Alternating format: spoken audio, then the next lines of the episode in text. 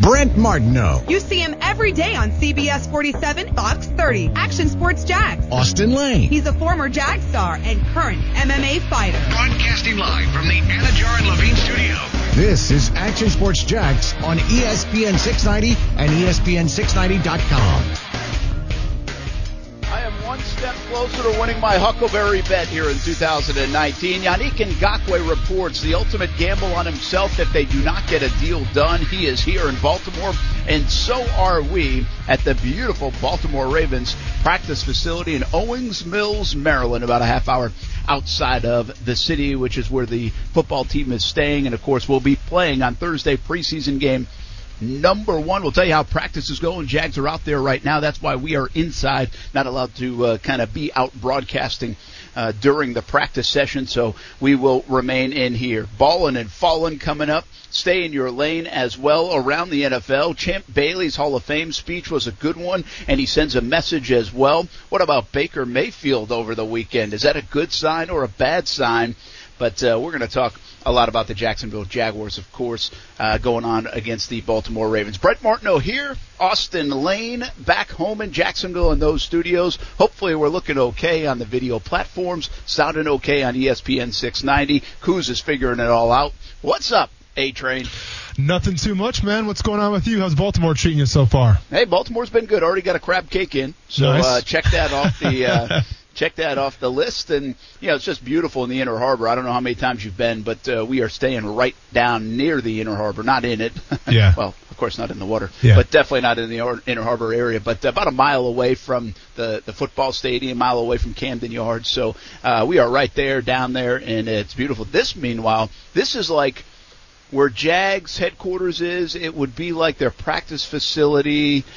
Uh, let's see. I, I don't want to say like Macclenny, but definitely deep on the west side. Okay. Uh, you know, it's a good 35 minutes away, and again, uh, it's not like middle of nowhere, but it's definitely not the city. And uh, it's a they call it the castle out here. It's a beautiful, beautiful uh, practice facility for sure. well, I was gonna say, I mean, as far as like the f- facilities are concerned and things like that, I mean, is it pretty top notch? You got to think all that Under Armour money going through it. They probably got some pretty nice things out there. Well, you said it. It's called the Under Armour practice facility or training facility, and yes, it is. Uh, and uh, my word is, it's it's almost a couple of decades old, but they just uh, uh, refurbished it recently, and then they've added to it, and and you can tell it looks brand new. Uh, great facility, and you know, as a player, it'd be interesting, Austin. Would you rather be in a place like this where everything's operated, then go in for game day, or would you rather have it right where the stadium is? I think in the past you said you don't want to live and see the stadium from your apartment or your house. But what about practice versus um, being at the facility all week long? Uh, that's a great question. So obviously, when I played in Jacksonville, you know, you practice right next to the stadium. So by the time it's game day, um, you know, you kind of know where you're going and everything. Chicago. Uh, was different. Ch- Chicago was actually about a 45 minute drive from the practice facility to S- Soldier Field, and especially taking account traffic and everything like that. Um, if you lived in the suburbs outside of the city of Chicago, you definitely had to plan, uh, you kind of, you know, like your route a little bit. And the same thing can go for Detroit as well, where we practice and then play at two different venues. I actually preferred it what the, the Jaguars have set up, where you practice and play kind of in the same spot, because the big thing is the locker room. Okay, where the locker room's kind of like the home. It's kind of like, you know, it's the place where you, where you put your feet up, you know, and you kind of make like your own little space, especially in your locker. I mean, you can put your posters up, whatever you want to do. So that's kind of like your little piece of home. And when you play with teams like Chicago or Detroit, where you don't necessarily use the locker room all the time because you only use it for, for the game days, uh, it's kind of like a foreign place. It almost seems like you know, like when you make that trip to Soldier Field and then you go in the locker room there. Um, it's like, yeah, I haven't really been here a lot, you know, so it kind of almost seems foreign. So I would prefer to practice and play actually at the, same spot like Jacksonville's got set up. I got you. And and think about this too. And I won't I won't belabor the point, but it is worth mentioning just how nice the facility is. And it's an arms race in in the NFL, just like it is in college football. A little bit different, but it definitely is an arms race. You want to attract free agents. You want guys happy to go to work and and and feel pride in going to work. Well, I think Shad Khan and the Jaguars have tried to make uh, everything downtown better. And the lot J news from last week that this thing looks like it might be going forward or getting close certainly helps that out. And that's why that's why we talk about it a lot. I mean, you need the the flex field. I don't know if you need the amphitheater for the football player side, but you need the flex field. You need that indoor facility. They've got a beautiful one right here. And then you need good locker rooms and and good training areas and cold tubs and all those things. It, it sounds material, but it's part of a facility. It's part of an organization,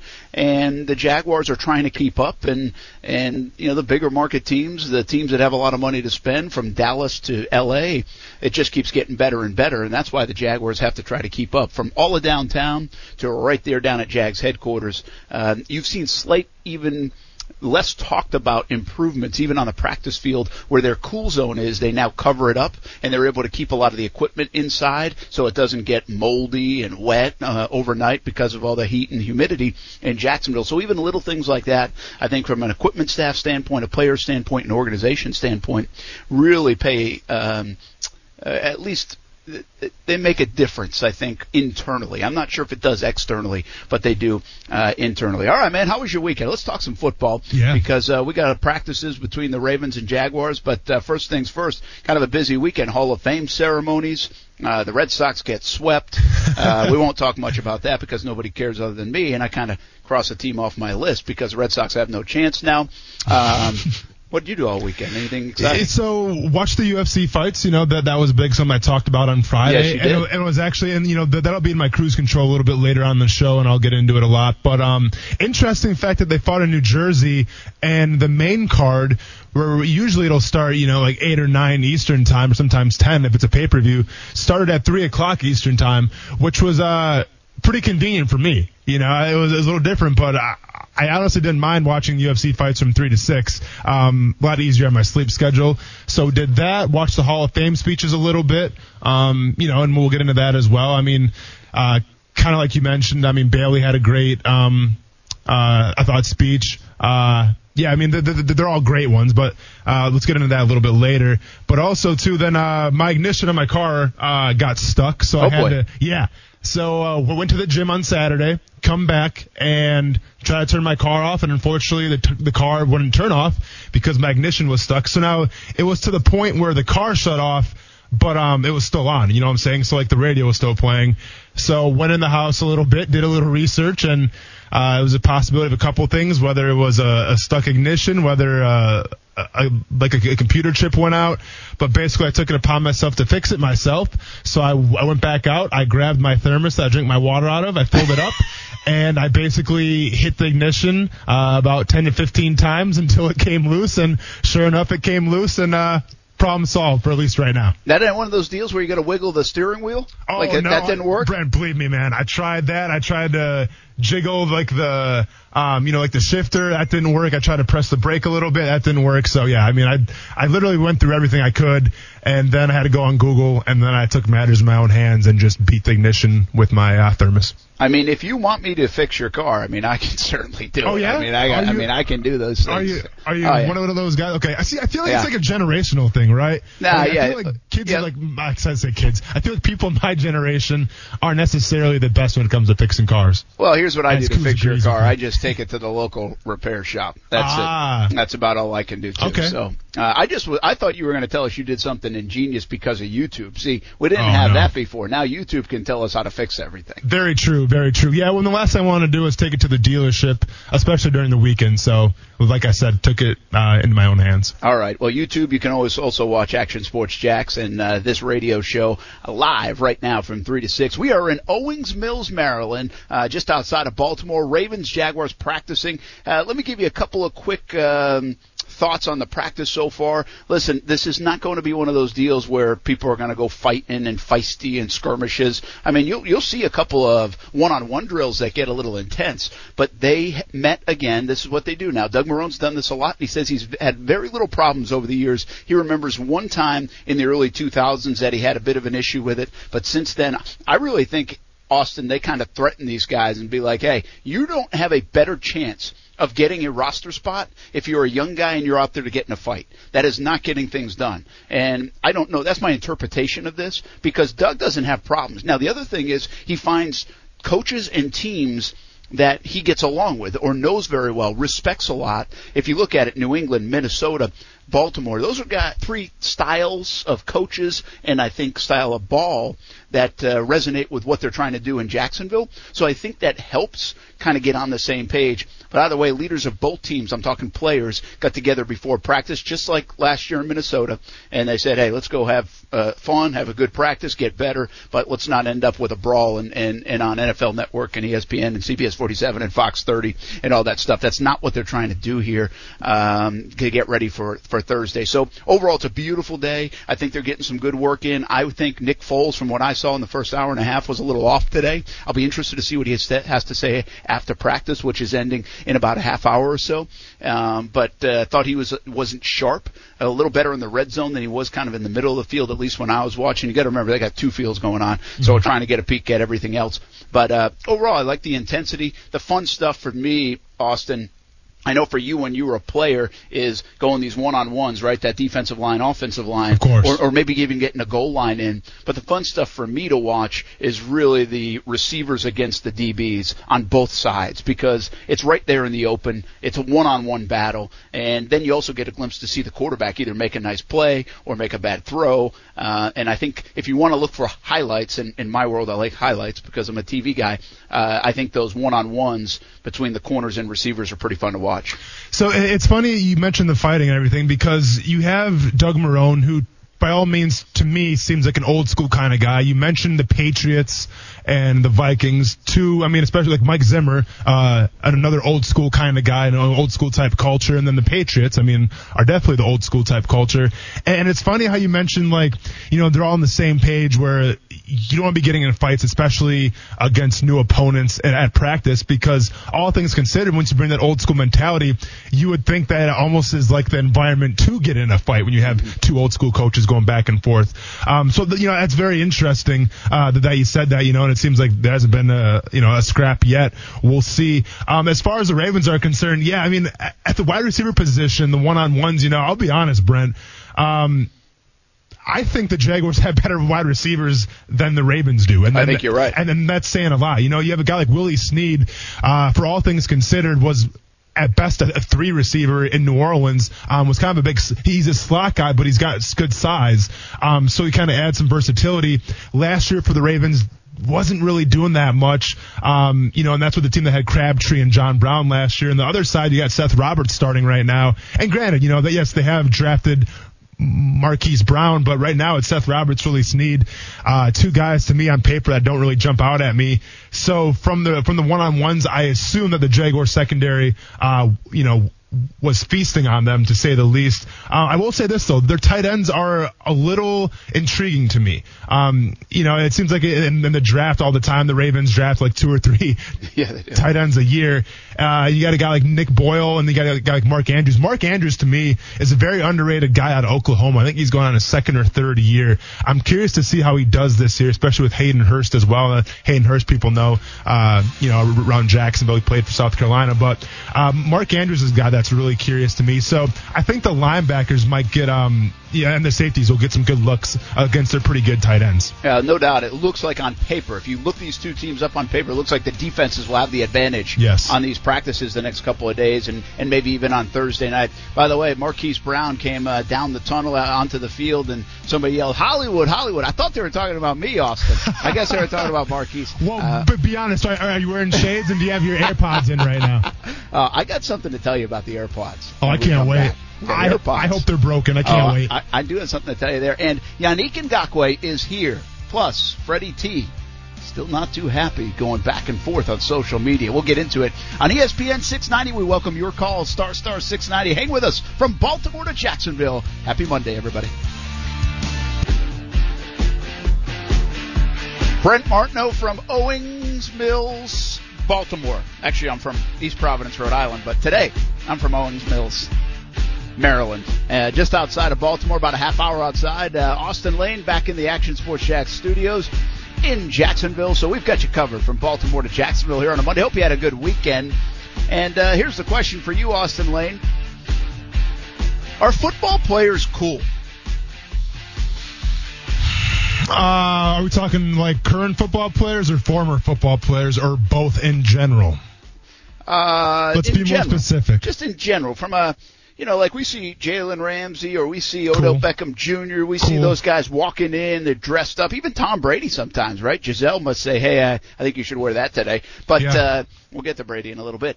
But uh, overall, I mean, right? Pretty cool fashion. Well, f- first of all, all due respect to Odell Beckham Jr. You know when he had his blonde hair, he was rocking for a while. Yeah. I, I had that exact same hairstyle when I was in fourth grade, and people loo- looked at me like I was crazy.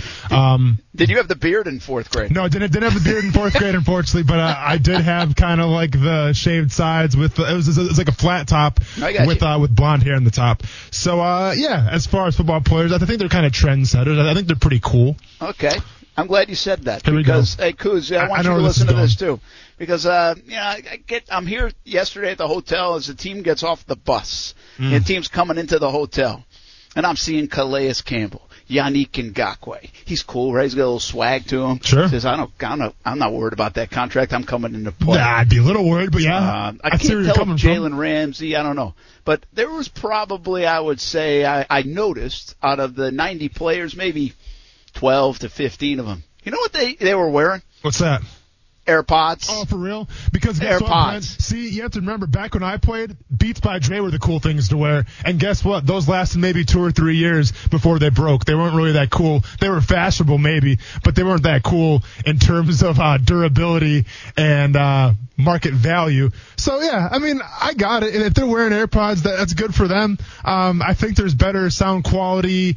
Uh, headphones out there, whether they're Bluetooth or they're like the plugins, but to each their own, Brent. Let the record sh- state I'm not worried about Duracell here and everlasting here. Uh, don't- whatever, if it, it, they're good, but they're cool. I want to make sure I'm with the cool thing, Oh, and so I've cool. uh, I've got my AirPods, and uh, so do most of the Jacksonville Jaguars players. And um, I guess now you are officially in the get off my lawn category Well- of former NFL players. Hey, and that's fantastic. So I guess the next time we go out, you, we're going to the club and you're buying bottles for everybody. Then you, you can buy the VIP for everybody because that's what it sounds like you're on right now, comparing yourself to a bunch of football players. I so will. I can't wait for our next uh, trip wherever we go, Brent. Bottles on you. Well, if I was Yannick Ngakoue, I'd probably not offer to pay. I because I feel like I'm losing money Yeah. right now, even though I'm making two million. How about this? Yannick Ngakoue comes in Sunday morning, makes the trip up here. Really wanted to do that, and in fact, I saw him at the hotel, and I think he hustled out right after he had checked into his hotel and went upstairs. I saw him leaving, and I think he probably was meeting a family member, most likely his mom. But uh, he grew up like 45 minutes from here, so this is a homecoming. You could tell where he could have pushed it off till tomorrow or or today. He said, "Let me get in there, let me get on that plane, and let me go up home, and I want to maybe play in this game and practice." And he's out there practicing, man. They are not holding Yannick Ngakoue back, which means you know he was in fantastic shape, and we didn't expect anything else from Yannick Ngakoue, and I'm sure they didn't either. But uh, overall thoughts now that this thing, at least this part, the 11 day holdout is done, and and that part's over with. Uh, what sunk into you this weekend about Yannick Ngakoue? Because more and more, as I told you a week ago here on this show on ESPN 690, a deal is not getting done. And again, I left the door open a little bit because it's negotiations, and especially once he gets in there, does somebody have a change of heart? But I'm still telling you, a week later, a deal right now is not getting done. There's not talks going on. It's not even close. They're not moving toward anything. It's not getting done at this stage unless something really turns from both sides. So, what's your thought process of Yannick Ngakoue being in here and now maybe gambling on that $2 million final year of his rookie contract? Man, I had a few thoughts. So first of all, we talked about Ngakoue coming back is a big gamble on his part. Rightfully so. I think we can all agree on that. My question to you though, Brent Martineau, is it a bigger gamble on the Jacksonville Jaguars not paying him right now and waiting to see how the season turns out? Or is it a bigger gamble for Yannick Ngakoue in terms of, I'll knock on wood here, risking injury? Because it's kind of a gamble on both parts if you think about it. It's a gamble on both sides, but keep in mind who still holds the leverage. You know, what everybody in that building is, is rooting for is Yannick Ngakoue to have a monster year in 2019. See, And I, if he absolutely, has I absolutely disagree, Brent. I disagree with you. If he has a monster year, Austin, they're just going to slap the franchise tag on him. That's it. That's an easy move for them. They've got a trump card still in their back pocket. And they want him to have a, ma- uh, a big year. Now, could they negotiate? And, and again, sides they have a, they can get this deal done whenever they want. Uh, there's no, you know, sooner or later they'll hit a franchise tag and there'll be a deadline next year at some point. But if he plays well, they'll hit him with a franchise tag, and that's it. I mean, why? would How do the Jags get hurt here over the next year and even two? So if they hit him with the franchise tag, what happens to Jalen Ramsey next year? Ramsey's already under the fifth year option, so he doesn't even come into play with the franchise tag. But, but what I'm saying is that they're going to pay. J- I mean, so you think? So let's, let's go ahead and next year. Let's go in the future a little bit here, Okay. Brent. So they let's for whatever reason say Yannick Ngakoue plays out this year on his deal that he's always had. Okay, he, he goes out with his rookie contract, which is I think two million or something like that, if I'm not Yep. mistaken. All right, so two million dollars. Yannick Ngakoue gets that. Um, Jalen Ramsey is slated for a new contract coming up, so they franchise tag Ngakoue, uh, Ngakoue next year, and then Jalen Ramsey. What happens to him? Does he just play out his fifth year, or do they give him a new contract? Well, listen, uh, again, I, they they will rip up.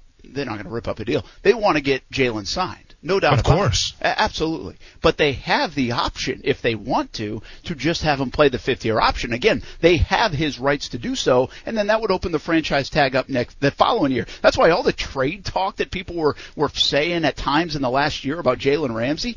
Why? How? The Jags have a ton of control in the Ramsey conversation as well. Now, we could talk about sitting out. We could talk about not playing, all those things. But I'm just saying, on paper, as it stands, with the leverage the Jags have as an organization from contract uh, and, and legalese points in the CBA, the Jags have a lot of options here. Now, what I think, I predict what happens with the Ramsey. I think they throw a ton of money at him, man. I don't think this is a cheap out type of thing. I think this is a value of player, and that's the difference. I think right now there's a side on Yannick Ngakoue's side, and by the way, that's their job, is to say our guys should be paid to top three or reset the market or whatever they want to do. That's their job, and they're entitled to do so. I think the Jaguars side is, hey, we don't view him right now as a top three player in the NFL. We're not paying him as a top three player. Now, we might see him at number seven. We might see him at number nine. I don't know where they have him slotted, but it's obviously not in the top three to pay him. I think everybody everybody knows the Jaguars see him and most people around the league and Jalen Ramsey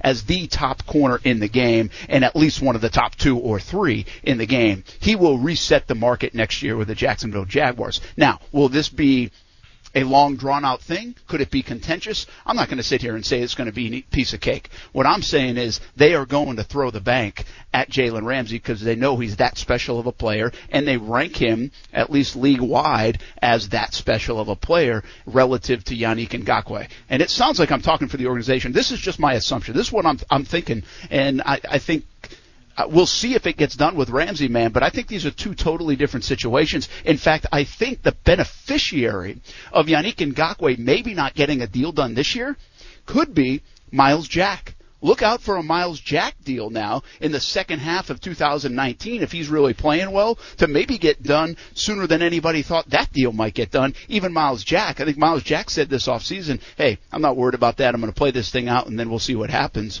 But could the Jags start negotiations earlier with Myles Jack since they have some of this money that they didn't come to terms with on Yannick Ngakoue?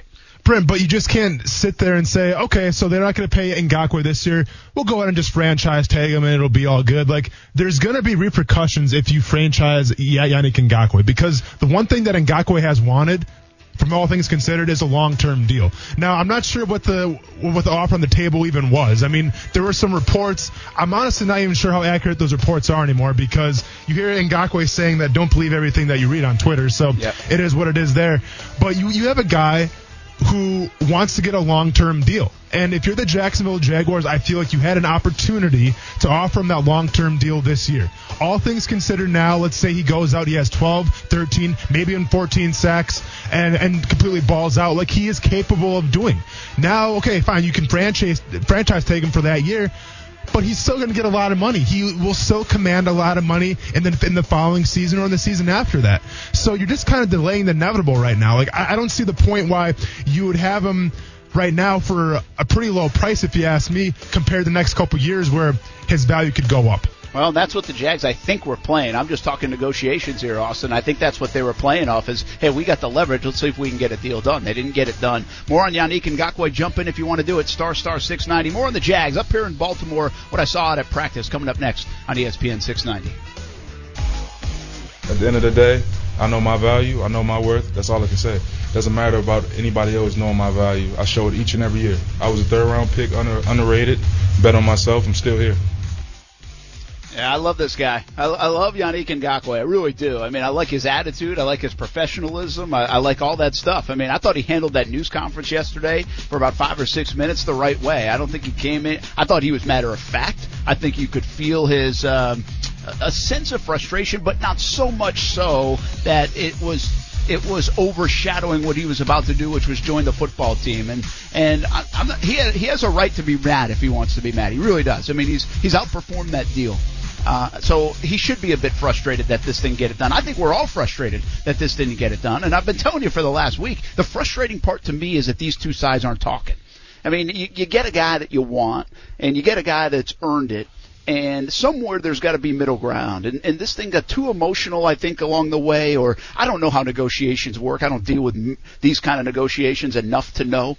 Um, but this thing did not turn out, at least to this point, the way it was supposed to. We all know that, uh, and and I think kind of both sides know that to a degree. Uh, of course, I'm sure they blame the other, but Yannick Ngakoue, I thought he did a good job. Now, you know, he does say in there I don't care what other people think about my value. I know my value. Well, he does need the organization to value him as much as he does for them to get a little closer. And where that is, um, how far apart they are, is still to be determined.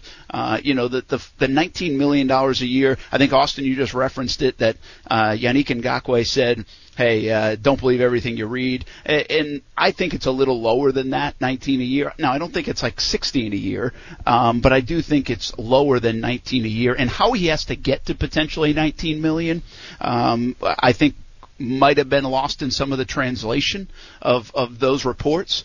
But the bottom line is, if you're near 19, why can't you get near 20? why can't you exactly. get near 21? You know, and, and and by the way, Austin, that's I know I've I've played the role of the team a lot just because you're the, the role of the player. Sure. Um, and and we've gone back and forth, and and again, I think we've all rooted for the same thing. We want uh, Yannick Ngakoue to get paid and, and be around for a long time. Really like him as a player, and he's and he's proved it. But I will say to get to that 20, to get to that 21, I don't know if it's just on the team side. You know, we don't know how much in the dirt, how much in the sand the Ngakoue side is, and how much budging or lack thereof they're doing. So uh, at some point, if it's a negotiation, both sides have to move. And uh, I said it, and I'll say it again, and I've said it like six times in the last week. It's a stalemate. There's no movement. They're in the sand, and it, this has all signs of saying no deal done. And, and every time I say that, someone says, there's no deal done. but I still leave this sliver of hope because it's a phone call or it's a pushing the, the offer back to the other side of the table. It's all it takes to open this thing back up and maybe get something done. So I think we can hope for that, but right now it doesn't look like it's happening with this Yannick Ngakoue deal. And, and I know people are surprised at that. I think that it's come to this, but that's kind of the reality we've been talking about, Austin, for the last week.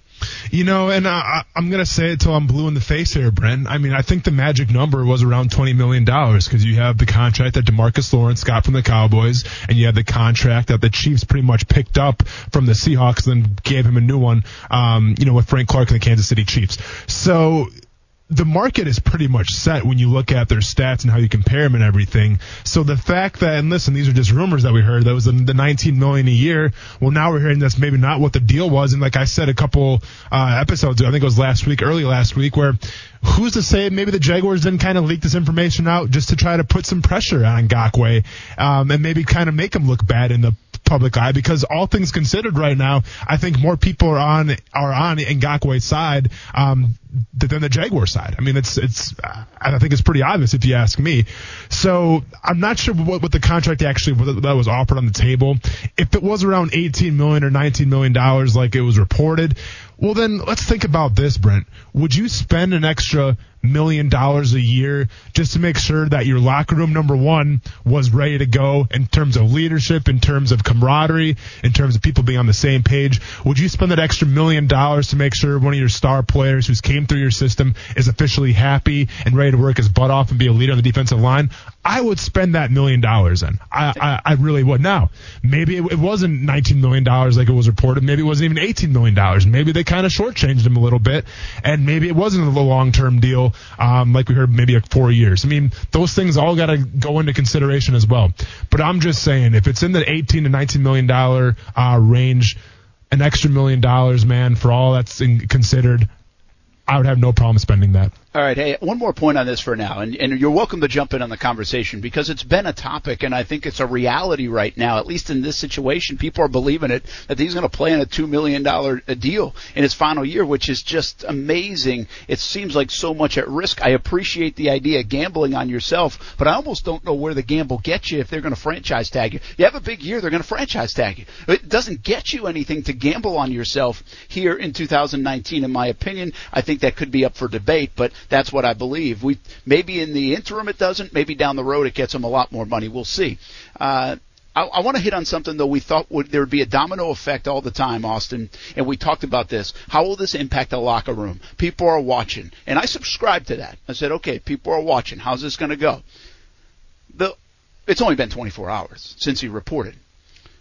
But are you at all surprised, or do you think we'll see at all any backlash from the locker room from a public standpoint that this deal hasn't got done or it looks like it might not get done? Because we haven't really heard anything yet since Yannick Ngakoue has come back, although to be honest, we haven't really talked to a lot of players. Uh, so, do you think there'll be some backlash publicly, or will that be more of an internal thing? No, that guys take are, are really looking at this and kind of channeling it and holding it in the back of their mind for down the road. I think it'll be channeled. I mean, you know, there might be a couple of cryptic tweets out there uh, that people can put two two together eventually. But as far as like a player coming out um, in an interview or in a press conference and saying something, I, I don't see that happening because number one, that doesn't help out Ngakoue at all. Uh, it kind of brings more distraction, and then it doesn't help the, the team at all either. So, um, and this is assuming like, listen, if things start going downhill real quick, Brent, in the first three or four games, and it's a pretty hard schedule to start out the the season with.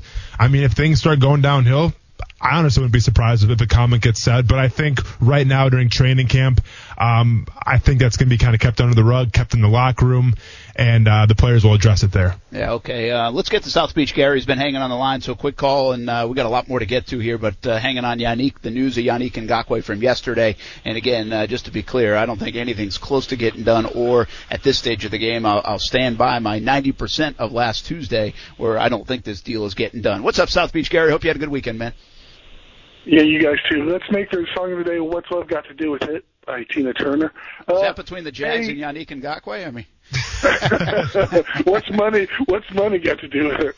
Uh, yeah, you know, guys, I don't think that they're as close as it's reported either, Austin, because I don't. You hear kind of the anger and the irritation in Yannick's voice. I don't think they're as close as 19 to 20 to 21 that he he would be there'd be that much kind of anger in his voice. I think that's a, a bogus report because uh, you know he he wouldn't sound that upset or that you know I'm you know it it sounded to me like more like they're lowballing and then it's they're in the 15 to 16 to 60 million dollar range. I may be reading that way wrong, but I don't see it. You know that you want to hear more like we're making progress, we're close. If they were as close as reported, I I don't believe it. All right, man. Just by the way he sounds. Yeah, yeah. Thanks for Agreed. jumping in. And yeah, I, I I think if you look at the tone of that, again, I thought he handled it well. And um, yeah, I think the 19 being floated out there might be a shade high. I also don't think it's 16 million. Let's not get crazy. You know, I, I think it's it's in the ballpark of of a lower offer than they want, but. Um, I don't think it's uh, I don't think it's right at 19 with all these guarantees people floated out, all that stuff. Uh, again, my position on this, Austin, is just stay at the table, man. Stay at well, the table to get this thing done. Yeah. And, and I've told you for a week, they're not there. It's not happening. It doesn't look good. So something's got to change to get them back, and and and and that's not even in the. There's no light at the end of the tunnel for that to happen.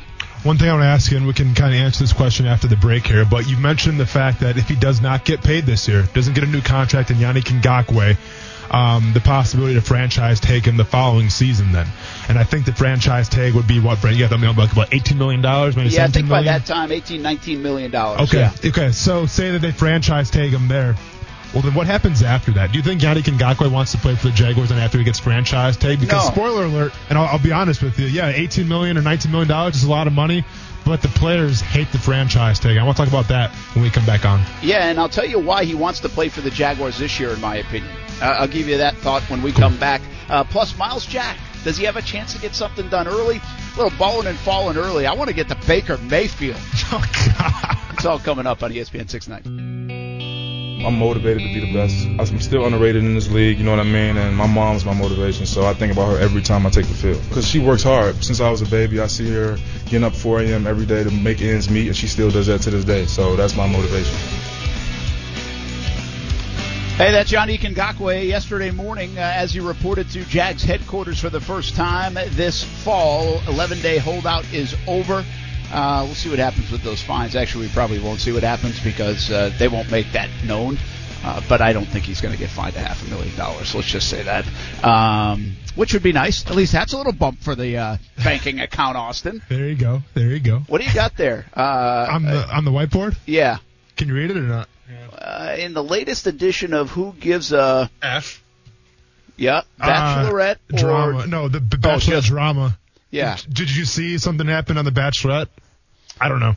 Uh, someone asked me like, "Hey, did you did you check it out?" I'm like, "Let me go ahead and stop you right there because no, uh, not going to talk about the Bachelorette. Not going to get into the Bachelorette. Uh, I don't care about the Bachelorette. Like, I'm not going to go up to some stranger and be like." What do you think about Maria Kanellis on WWE maybe being pregnant or me maybe being not pregnant, but she has the 24/7 belt right now?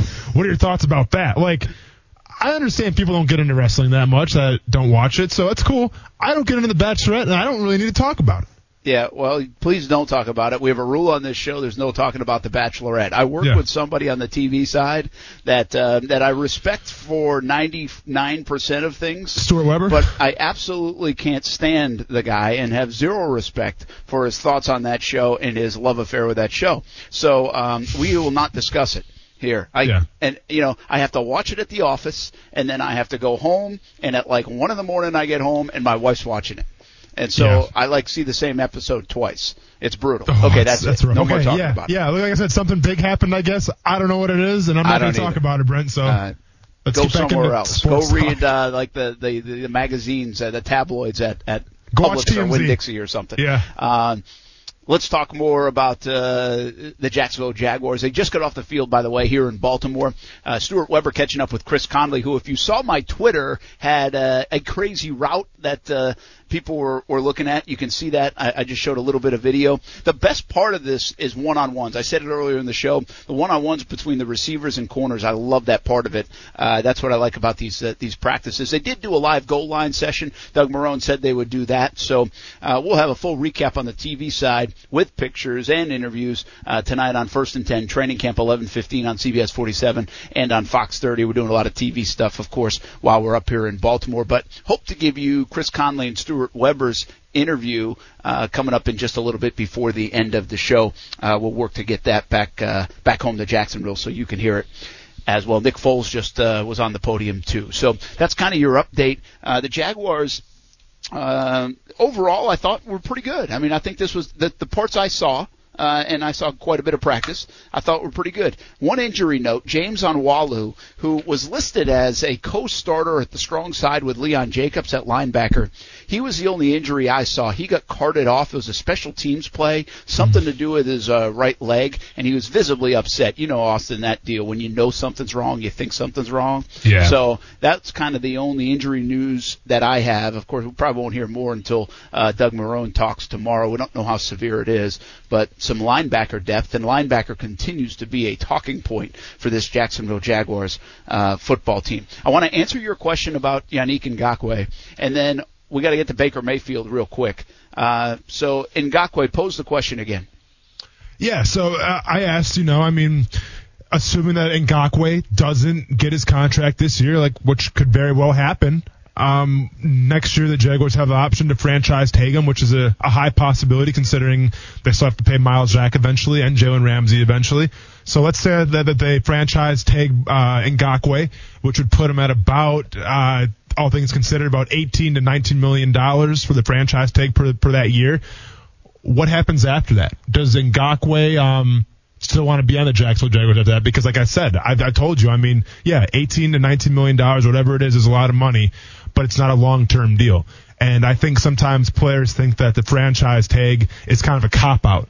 It's a way of showing like, yeah, we want you on the team, but we don't value that much because we're just going to have you for the year. We, we don't value you as a franchise player. We're just going to kind of bend the rules a little bit and make sure you're still here. So my thoughts are, is if Ngakoue gets franchise tagged, what happens after that? Yeah, it's uh, here's the deal. First of all, I think Ngakoue wants to play this year with the Jags because he knows his defense is so good. And We can talk about him on the field. Josh Allen, Ngakoue, and Calais Campbell. I mean, that's pretty darn good across the entire Yeah. NFL. And so That's his money. numbers should go up, right? Yeah. I mean, he should have a good year with those guys. Hopefully everybody stays healthy. This should be a great year for Yannick Ngakoue. Maybe his leverage goes up in the entire situation for the immediate future or down the road. I just think, yeah, do the Jags have an option to franchise tag again? Well, under the current CBA, they do. It would be even more pricey. So would they do that? I would think if they could franchise tag him once, then you hope you come to an agreement with him. Um, maybe things, you know, smooth out or, uh, you know, it's hard to say, say they do have some hard feelings on both sides right now. Will that last and linger for the next year, year and a half, two years?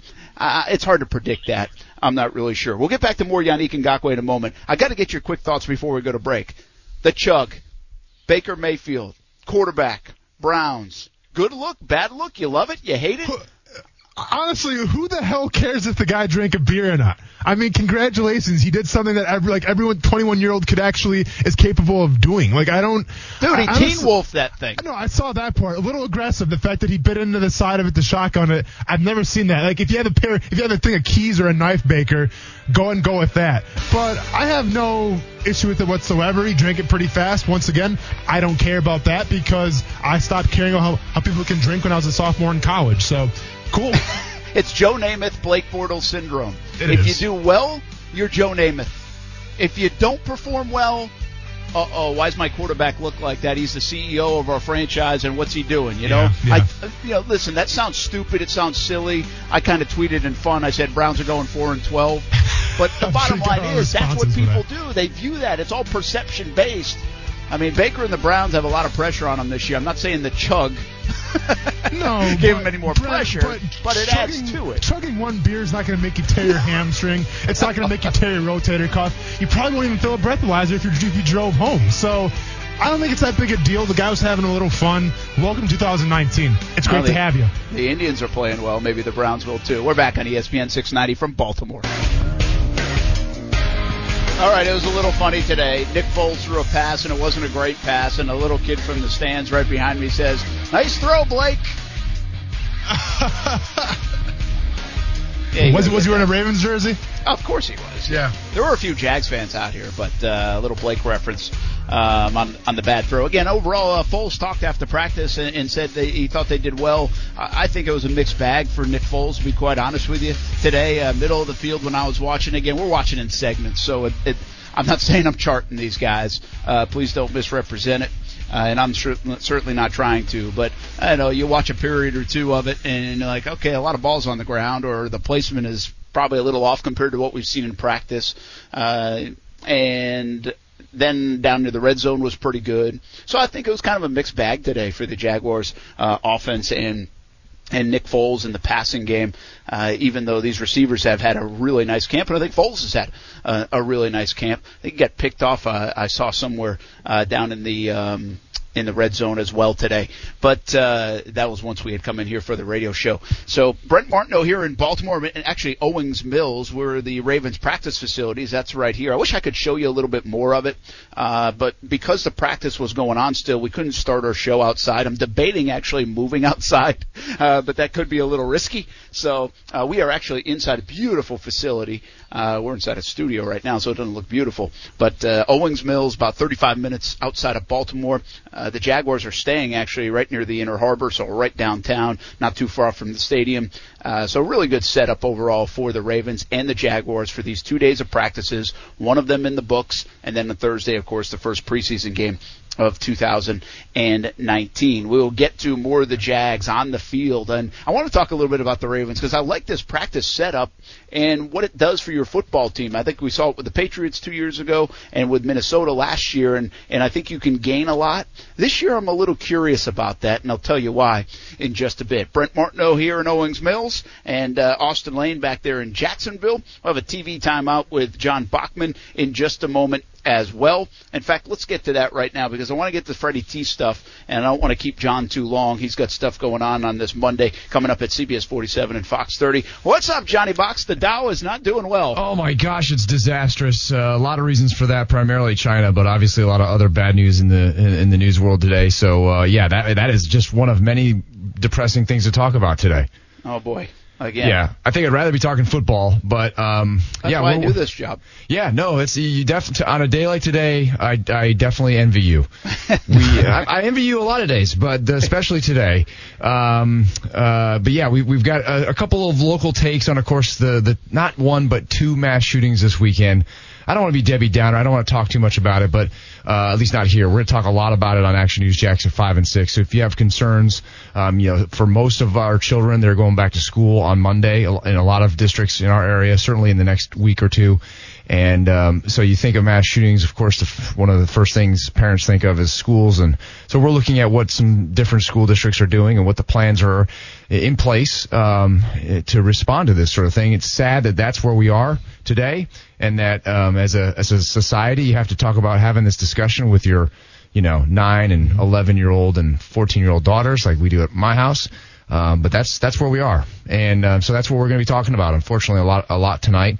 Um, we have some other stuff as well, but that's that's you know to be sensitive to the topic at hand. That's uh, the big story for today. Well, of course, our thoughts with everybody. We don't get into it as much, but uh, a weekend like that, it was it was not good well, here in the United States. And I will just, uh, from a football standpoint, tell you that the Ravens and the Jaguars had a moment of silence and a prayer uh, before they started practice. They came together middle of the field here in Owings Mills, Maryland, at the Ravens practice facility, and uh, had uh, th- those victims in mind as well. So obviously, it's something that touches everybody. Well, yeah. First of all, yeah, I saw that tweet. That was very nice to to see that picture as well. And mm-hmm. and that's that's what's sad is that it, it, I mean these things have. I mean we had the landing shooting. Uh, you know, so I mean it, it touches. It sadly has become not just something that we all must be concerned about, but it's become close to reality for far too many cities in our country. Um, that is that is just a hard fact. Um, for those of you on the road right now listening, um, I can tell you we're also following a pretty good sized um, uh, wreck, uh, a big, a uh, uh, cargo truck flipped on 295 near uh, Roosevelt. So uh, that was causing a real big mess on 295 in both directions. I think they've got southbound open now, but northbound still a bit of a mess. So um, we're covering that as well. We've got some dramatic video of that thing after it flipped. It caught fire and flames everywhere. So anyway, that's kind of a crazy story as well. Not that's not um, you know mass shooting related. All right. Uh, well, I want to pick you up a little bit, John. Okay, yeah, I know it's do. a bad, yeah, uh, no, not please. a great news day coming up on CBS 47 Fox 30 at 5 o'clock. Um, so I'll give you two options. Okay. Uh, chug a beer like uh, Baker Mayfield, or Yeah. play football until you're like 48 like Tom Brady. Oh man, those are two good options. What do you think, Austin? Both, man. Right? Obviously, I mean, if, if I'm 48 years old playing football, I'm chugging a beer while I'm doing it. As I know, hey, listen, Come on, Brady's one heck of a beer chugger from what I hear. I mean, you've seen the video. I haven't seen the. video. Oh, it- go maybe look I it up. seen- yeah. You've seen it. Okay, I think the I've seen it. The man is like then. legendary. I mean, uh, like his teammates Yeah. are they, they they respect his beer guzzling ability. Which is shocking because I think feel like the guy stays away from carbs for the most part. You know, he eats like all these crazy things, but Maybe then he's the not carbs afraid to don't- chug a beer. Maybe the carbs don't count when you can drink a beer in under three seconds. yeah, that's a good call. It just goes right through your body, man. That's a your body good can't even tactic. respond. I might have to try that. Your body can't even adjust. What is everybody thinking about Baker's thing? I know it, ch- it charged up the crowd there at the Indians game. Yeah. I, I mean, I, you know, my first, I had mi- mixed emotions about it, but the reality is it, it worked there at that time. Yeah, I mean, there's I think there's two schools of thought. Obviously, one, it's oh that's awesome. You know, he chugged that thing, he bit into it, and then shotgunned it. Very cool. And the other side's like, well, he's your starting quarterback. He's the face of the franchise. You can't be having a beer out in public and you know acting gallivanting around like that. I don't care. It's a he, he drank a beer, and like I told Brent before, I mean. He'd probably pass a breathalyzer. He's not going to tear a hamstring because of it. Not going to tear a rotator cuff because of it. The guy just enjoyed a basic beverage. And guess what? 90% of NFL players out there, if they're at their ho- their own confines of their own home, guess what? They're probably enjoying a basic beverage as well, especially during training camp when uh, it can be pretty stressful. So I don't care, Yeah. to tell you the truth. Yeah. But people have an He, opinion he didn't drive home. I'm sure he probably had a driver. Yeah, I'm anyway. sure he does. Bottom, hey, bottom line is, I thought a lot of the things Johnny Manziel did was fun, and, and but I'm not relating. I'm just saying, if I'm a fan of the team Yeah. that gets a guy like that that likes to have fun, isn't afraid to go out, I, I you like that stuff. It's it's fun. Say, hey, we liked a lot of the things Blake Bortles did, what he said in front of a microphone. You know, how he Yeah. was a regular dude kind of guy. I'm just saying, you don't see the other side of it. It, it. The critical side of it would be you don't see Tom Brady doing it. You don't see Peyton Manning doing it. You don't see quarterbacks doing that. You don't see Russell Wilson. You don't see successful franchise quarterbacks doing that kind of stuff. Am I, does that mean you can't and still be good? No. I'm just saying it's not part of the formula usually, unless you're a Joe Namath kind of guy and you play like that and you win big and, and do those That's things. the and that key. would, that Yeah. makes Baker Mayfield one hell of a fun guy to be around. But- and hopefully that's the case in Cleveland. But it, it's you you set your the table like people will refer to this video if things go bad for Baker in the next year or two, they will refer back to Yeah. moments like that to say, well, of course he couldn't be a successful franchise quarterback in the NFL. You know, just the way it is. That's the Yeah, way but it if is he wins, days. he's going to be the you know Oh, the guy's guy. yeah, so that's the bottom line. Is if he wins, it All or doesn't nothing. matter. And, and, It's listen, all or nothing. and, and you can't put him in Johnny Manziel or Blake or Uh, B- Blake Bortles category because think about it though, Brett. Like, yes, he did chug a beer, and that's a very Johnny Manziel or Blake Bortles esque move to do. But also, this is the same guy who's at training camp who called out some of his wide receivers during a press conference. You never saw Blake Bortles, you never saw Johnny Manziel hold players accountable and literally call them out during a press conference. So I think Baker Mayfield, yes, he likes to have fun, but he also kind of has this um this ego that you need, like a Peyton Manning, like a Tom Brady, where he expects things to be done a certain way, and if they're not, he'll call people out about it. And this is going into his second year only. Yeah, he's, That's rare, man. listen, he is going to be so much fun to follow and watch, and he is going to be, it is going to be a heck of a ride either way. That's one thing with Baker Mayfield. I'm not convinced he's he's going to be great. I still am not convinced, but he is going to be fun. He is one of those players that you want to watch and you want to see every single Sunday night or Monday morning, but you also want to see what he says in a press conference here, hear what he says, Sure. and you want you want him to be mic'd up. You can't wait for inside the NFL or one of those type of deals with Baker Mayfield. So he, he's a fun guy, and and just don't get. I'm not trying to say he was Johnny Manziel like because of this one incident. That's how people are going to assume what I said. I just say you can be put in those categories rather quickly though if you don't perform on the field. Fair enough. Yeah, absolutely. All right, Johnny, five o'clock, Five. CBS 47, Fox 30. I'd take the 23 million by Brady, by the way, to play. Yeah, you, I would too, for sure. That's a lot of beers to be shotgunning, then, Yeah, man. That's could- uh, that's a lot of cases you, can buy. That's exactly right. Thanks for having me, guys. Take care. All right, guys, have a good one. Uh, or John, have a good one. Uh, all right, hey man, did you see the latest on Freddie T? Uh, this thing's Oh, not yeah. going away. Uh, It's Fred, not. Fred's going uh, back and forth still, and um, I got some thoughts on some more thoughts on it. Okay. And you know, we talked about this last week. This this isn't about, and, and people on Twitter continue to remind us, and so we'll make it crystal clear. Freddie's point is not, and, and Tony Boselli said this. We had his sound on Jaguars All Access the other night, and even on Friday we played it. Fred's point is not I'm mad because Tony Boselli was the number one player. That's not it. It's that I don't get any respect or the due that I deserved and earned over that my career. One because it's Jacksonville, maybe two because people didn't push me enough. I want to talk about that part of it. How much is it the media's fault that Fred Taylor doesn't get enough love, or that Tony Boselli already isn't in the Hall of Fame? Is it a lazy narrative, or is there some truth to it? Coming up next on ESPN 690. Hey, Brent Martineau up in Owings Mills, Maryland, home of the Baltimore Ravens, their practice facility at least. The Ravens and Jaguars practicing today. That one's in the books. They'll do it again tomorrow. Different schedule for the Jags. They've been going in the mornings. Well, they went at 1 o'clock today up until about 3.45, 4 o'clock. Uh, so a good session. Hope to hear from Chris Conley. Stuart Weber was catching up with him while I was on the radio side. Uh, Nick Foles just talked to the media as well. So hopefully some reaction coming out of Jags practice. Doug Marrone talked prior to uh, the practice session today. And of course, Yannick Ngakoue is back. That was the big story the last couple of days. We've already talked a lot about it. I do want to talk about the Ravens and the Jaguars on the field, and we'll get to that in just a bit. But you know what people are talking about around here? As uh, welcome in Austin Lane back in Jacksonville. You know what the buzz was today once again? No. Hit me with it. Fred Taylor. Oh, okay, yeah, I got you. I'm sorry, I thought you were talking about like the buzz. I got you. I know, sorry. I know, but but all the Fred Taylor uh, in the last couple of days of last week uh, about the All 25, and it wasn't necessarily about the All 25, but in conjunction with the All 25 team coming out and Tony Boselli being number one, Fred being number two. When he was announced as number two, he kind of blasted the whole thing. Yeah. And it has turned into now, I think, basically a Wednesday, Thursday, Friday, five, six days of trying to state his case of why he's upset about it, uh, why he's passionate about it. And it kind of brought me today to to thinking of does he have not just today does he have a point, but it kind of continues to put in more clear mind. Does he have a point here that he doesn't get enough love? We talked about the fragile Freddy label that that most people I've talked about since I've been here, and fragile Freddy label was before I got here, but I covered the last couple years of Fred uh, in Jacksonville.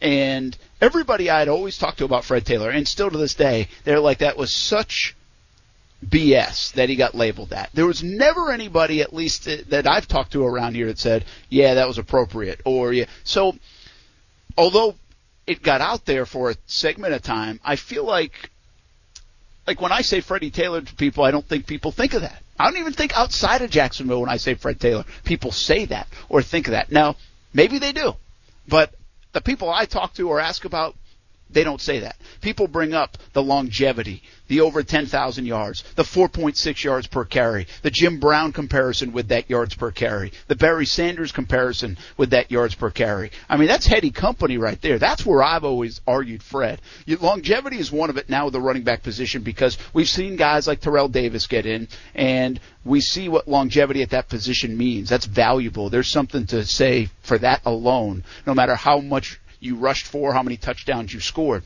But I always thought Fred's best case was the 4.6 because it put him in the company of Jim Brown and Barry Sanders, who are no doubt Hall of Fame guys. To me, that was his best selling point to get national recognition. And my other view on this from afar, until this had come up for the last five day, uh, five days or so, and Fred has been so passionate on social media about it and, and also willing to go back and forth. Uh, the latest today was with Gene Fournette um, and, and several others. But my view has been, and I don't know if I'm right in this view, but it has been, if Tony Boselli can get in, once he gets in, then that opens the door for guys like Fred and Jimmy Smith to join the conversation. Now again, right or wrong, that's been my view of it. And I'm of the point of view now, it's like, okay, we're a few years past the due date for Tony Boselli to get in. We all believe that in Jacksonville. We all believe he should be a Hall of Famer, and he's not in yet. So by now we should be talking about a guy like Fred Taylor or Jimmy Smith, but we're still talking about Tony Boselli because he can't knock down that Door. You know what I mean, Austin? I get what you're saying here, Brent, but let's kind of go back to what you first started out with here, where the the whole narrative of the the fragile Freddie thing. Because let's be honest here, this isn't Freddie, this isn't Fred Taylor versus the Jacksonville Jaguars. This isn't Fred Taylor versus Tony Boselli. This isn't Fred Taylor versus any one of his teammates. This is, in my opinion, Fred Taylor versus the Jacksonville media. And I think a big part of that came from the whole fragile Freddie thing. Now, listen, obviously I wasn't around Jacksonville when that whole thing went down. I'm not sure who started it. I'm not sure if it was a local thing or a national thing, but my point is this. It was there. And I, even when I was in Wisconsin growing up as a kid, I remember hearing, you know, the, the narrative of Fragile Freddie. I mean, that was just, it was almost like a, a global kind of thing. If you're the Jacksonville media, and you, you said it yourself, Brent, you weren't here when that happened. But at the same time, did anybody stick up for Fred Taylor and said, no, we're not going to use the whole, the whole fragile Freddie thing? Did anybody go on a radio show and say, whoever invented that thing to say, knock it off because it's stupid? Um, it's, it's not journalism. It's just, it, it's a dumb take. So many times these days, and I've done it myself, Brent. I remember when, when Ross Tucker had his article, I think, for The Athletic, and he talked about the whole culture in Jacksonville, how, um, it's down, you know, and I basically blasted Ross Tucker because I disagreed with him. And that's what, uh, you know, journalists, especially in Jacksonville, want to do now, where if someone comes out with a report that they don't agree with or if that narrative is wrong, then the, the whole, I guess, argument would be to try to grill those people. I remember with Jason La Canfora when he mentioned Jacksonville going to England. Um, I know the local media hated that narrative and they, they grilled them for that how come nobody grilled the whole narrative of Fred, uh, Fred Taylor being fragile? Because as far as I'm concerned, that never happened. Because if it did happen, then that would have got out. Yeah, and I guess that's my point, Austin. Uh, you know, maybe in this, I don't know, that's a silly way to label it, but maybe in our, our circle of media folks, when I've brought this up, when I've talked to people about even the early years of Fred, and they they actually share all the stories about how much he grew as a player, uh, how much he grew in front of a microphone, how much he grew in that locker room. Uh, I think how much he grew personally here in Jacksonville. He kind of hit on some of those things today as well, which I thought was a pretty good insight. But I never, um, most people that I bring that up to said he was unfairly labeled that. So now, did they push that through to the national folks? Maybe they didn't and and maybe that's that's where uh, it's stuck. Let, let me give you.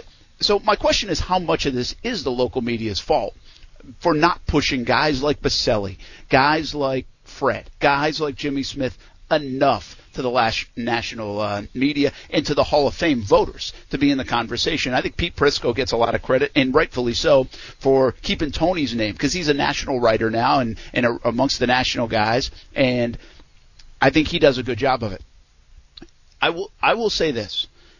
If you're going to associate blame for Tony Boselli not being in the Hall of Fame, while there might be along the way some blame for the organization for not pushing hard enough, and that might be true, for local media not pushing enough, that might be true, for the voter, which is Sam Kouvaris, and I think he gets a bad rap at that sometimes, but I don't know if it's fair or not because I'm not in the room.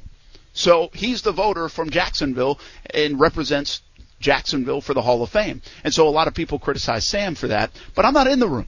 So how much does he lobby? How much has he lobbied over the years? I, I don't know. I think sometimes that can be an unfair attack even on Sam um, in that respect. But the fault of why Tony Boselli isn't in the Hall of Fame lies on the Hall of Fame voters. Let's not make any mistake about it. They are the ones that have screwed this up to this point. They are the ones that have not put him in, and he deserves to be in. When you have Anthony Munoz, maybe the best to all time ever do it. When you have John Hannah, maybe the best to all time play the guard position. When you have guys like that saying Tony Boselli is one of the best to do it ever and should be in the Hall of Fame, well, those Hall of Fame voters aren't listening then, man. I mean, that's on them too.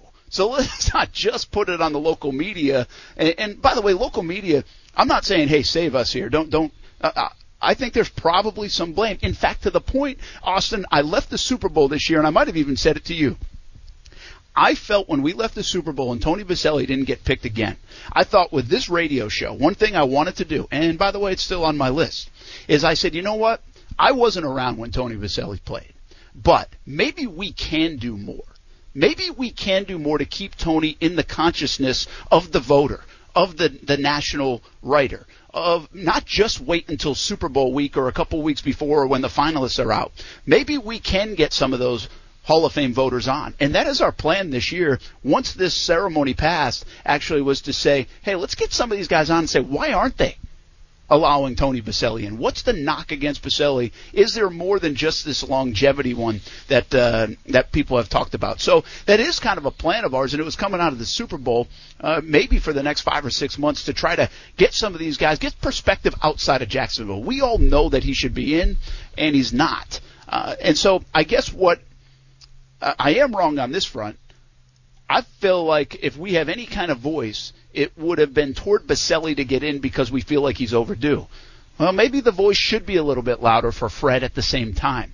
Uh, and maybe we shouldn't wait for that first domino to fall and then Fred gets in, you know, then Fred gets a mention and Jimmy Smith gets a mention, all those guys. Uh, so maybe we are at fault to some degree, uh, maybe the organization, uh, and, and the local media for not keeping all their names uh, up on there to, to, to get into Canton, Ohio. I just feel like at times Boselli feels so close. It feels like it's about to happen, and then, man, you feel so good until the, they actually knock on the door or or ring the, the, the hotel room, and he doesn't get in another year. So, um, you know, I guess uh, a roundabout way, I, I do think we we probably have some blame, all of us uh, to some degree, uh, and and not just the early year guys. You can keep this going. You know, we we can always keep the conversation going.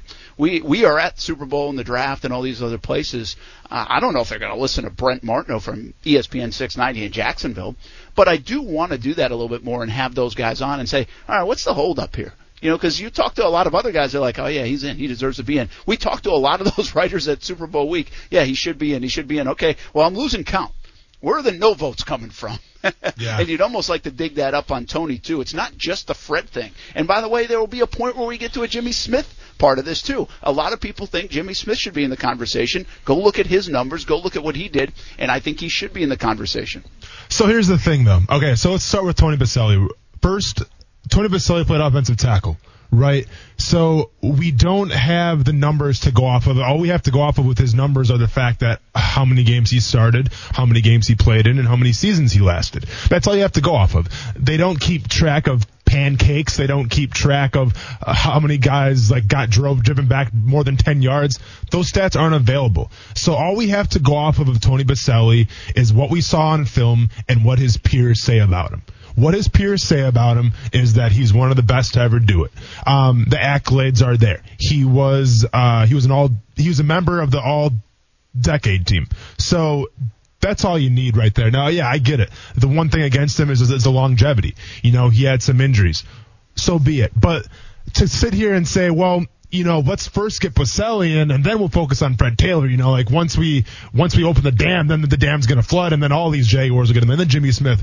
It doesn't have to be like that. We, we, and I- and you know what? Then I'll, I'll take some blame myself where I think we can t- promote Tony Boselli and Fred Taylor because Fred Taylor played at a position where you can point to the stats, where you can point to a 4.6 um, yards per carry for his entire career of 13 years. You can point to the stats that he rushed for over 11,000 yards. Uh, You, you, you, can point to those stats. And listen, I understand that we should focus maybe just on, on, on Tony Boselli first but Fred Taylor, but why not do both, Brent? Um, it's not that crazy to try to push Fred Taylor as well, I think, because he has the stats to back it up. And if you ask his peers, I'm sure teams that he went against, whether it was the Steelers, the Titans, whoever it was, will tell you first and foremost that they hated playing against Fred Taylor because he would tear them apart. So from that perspective, while I see like, yeah, we need to get one guy in first before the, the dam opens, but at the same time, to me, it's easier to get Fred Taylor in because you can point to his stats as opposed to Tony Boselli, where we have to go more from what his peers say. Well, it's you know what's interesting here. The parallel is not that different from the Yannick Ngakoue contract extension talk. You know, it's were you the best at your position at that time? And that's what a lot of people go to on the Hall of Fame vote. There was a lot of competition for Fred Taylor, plus he's playing in a smaller market. Most people consider Tony Boselli during that stretch when he played to be the best at his position. And I think that's kind for whatever for right or wrong, that seems to be a narrative that gets in our consciousness. Uh, I want to read you this. Fred Taylor tweeted today, I loved playing in Jacks. As I've stated before, it was a gift and a curse. God only gives you, what, gives you what you can handle. I had time to grow up in a small market. My legacy will forever be intact, unlike guys who went after the money. Meanwhile, Vito Stellino, who does have a Hall of Fame vote and worked in Jacksonville for a long time, said, yes, Fred, you had a Hall of Fame talent, but the curse was you didn't play in a bigger market on Super Bowl teams like Terrell Davis, short career, Emmitt Franco, and Csonka, who had 8,061 yards. But life has its trade-offs, and as you said, you had time to grow in a small market. Vito probably put it pretty well. Um, but uh, that doesn't mean Fred's case uh, isn't anything less. Hey, more to come, including Ballin' and Fallin' next from Baltimore to Jacksonville on ESPN 690. Why does Tom Brady do it? Why does he keep taking these cheap deals? cheap deals, twenty-three million dollars. That's how we talk about cheap deals now in, uh, in the NFL. Uh, but when you're talking about Tom Brady, it kind of feels that way. Brent Martineau here in Owings Mills, Maryland. Baltimore and the Jaguars finishing up their uh, joint practice day one. They'll do it again tomorrow. They'll play preseason game on Fox 30 coming up Thursday night from Baltimore. Again, uh, we are at the practice facility. That's about a half hour outside of Baltimore in the Inner Harbor, uh, where the team is staying. We're staying at the team hotel as well.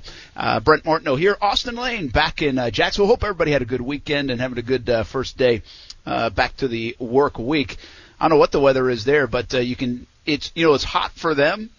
uh, here in Baltimore, but it's really not hot, Austin. I mean, it's pretty. No, nice. exactly. Like, what are you th- talking about? 70s here, 80s? No, no, it's actually it's upper upper 80s, lower 90s uh, Okay. this week, so it is pretty warm. But like I was watching the the news last night, and the the weather guy was like, "Yeah, it's a little bit sticky out there."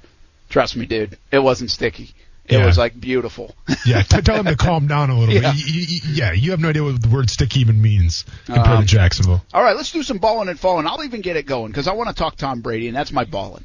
Uh, and might have been yours too. I don't know. Nope, But- it wasn't. You're good. All right. Uh, so, listen, I predicted this guy would retire after he won the Super Bowl last year. That ain't happening. Yeah. N- now he seriously might play for another few years. The flexibility in his contract, the selfless nature, if you will. It's hard to say someone's selfless when they're going to make 15 million or 23 million, but you got to put it in the context, folks. I mean, you're talking about the Russell Wilsons of the world, the Aaron Rodgers of the world, the whoever of the world making 32, 34, 33, th- those kind of dollars. There's mm-hmm. no doubt over the last, and, and don't even take this one alone. Take it over the last two, three, four, five, six years.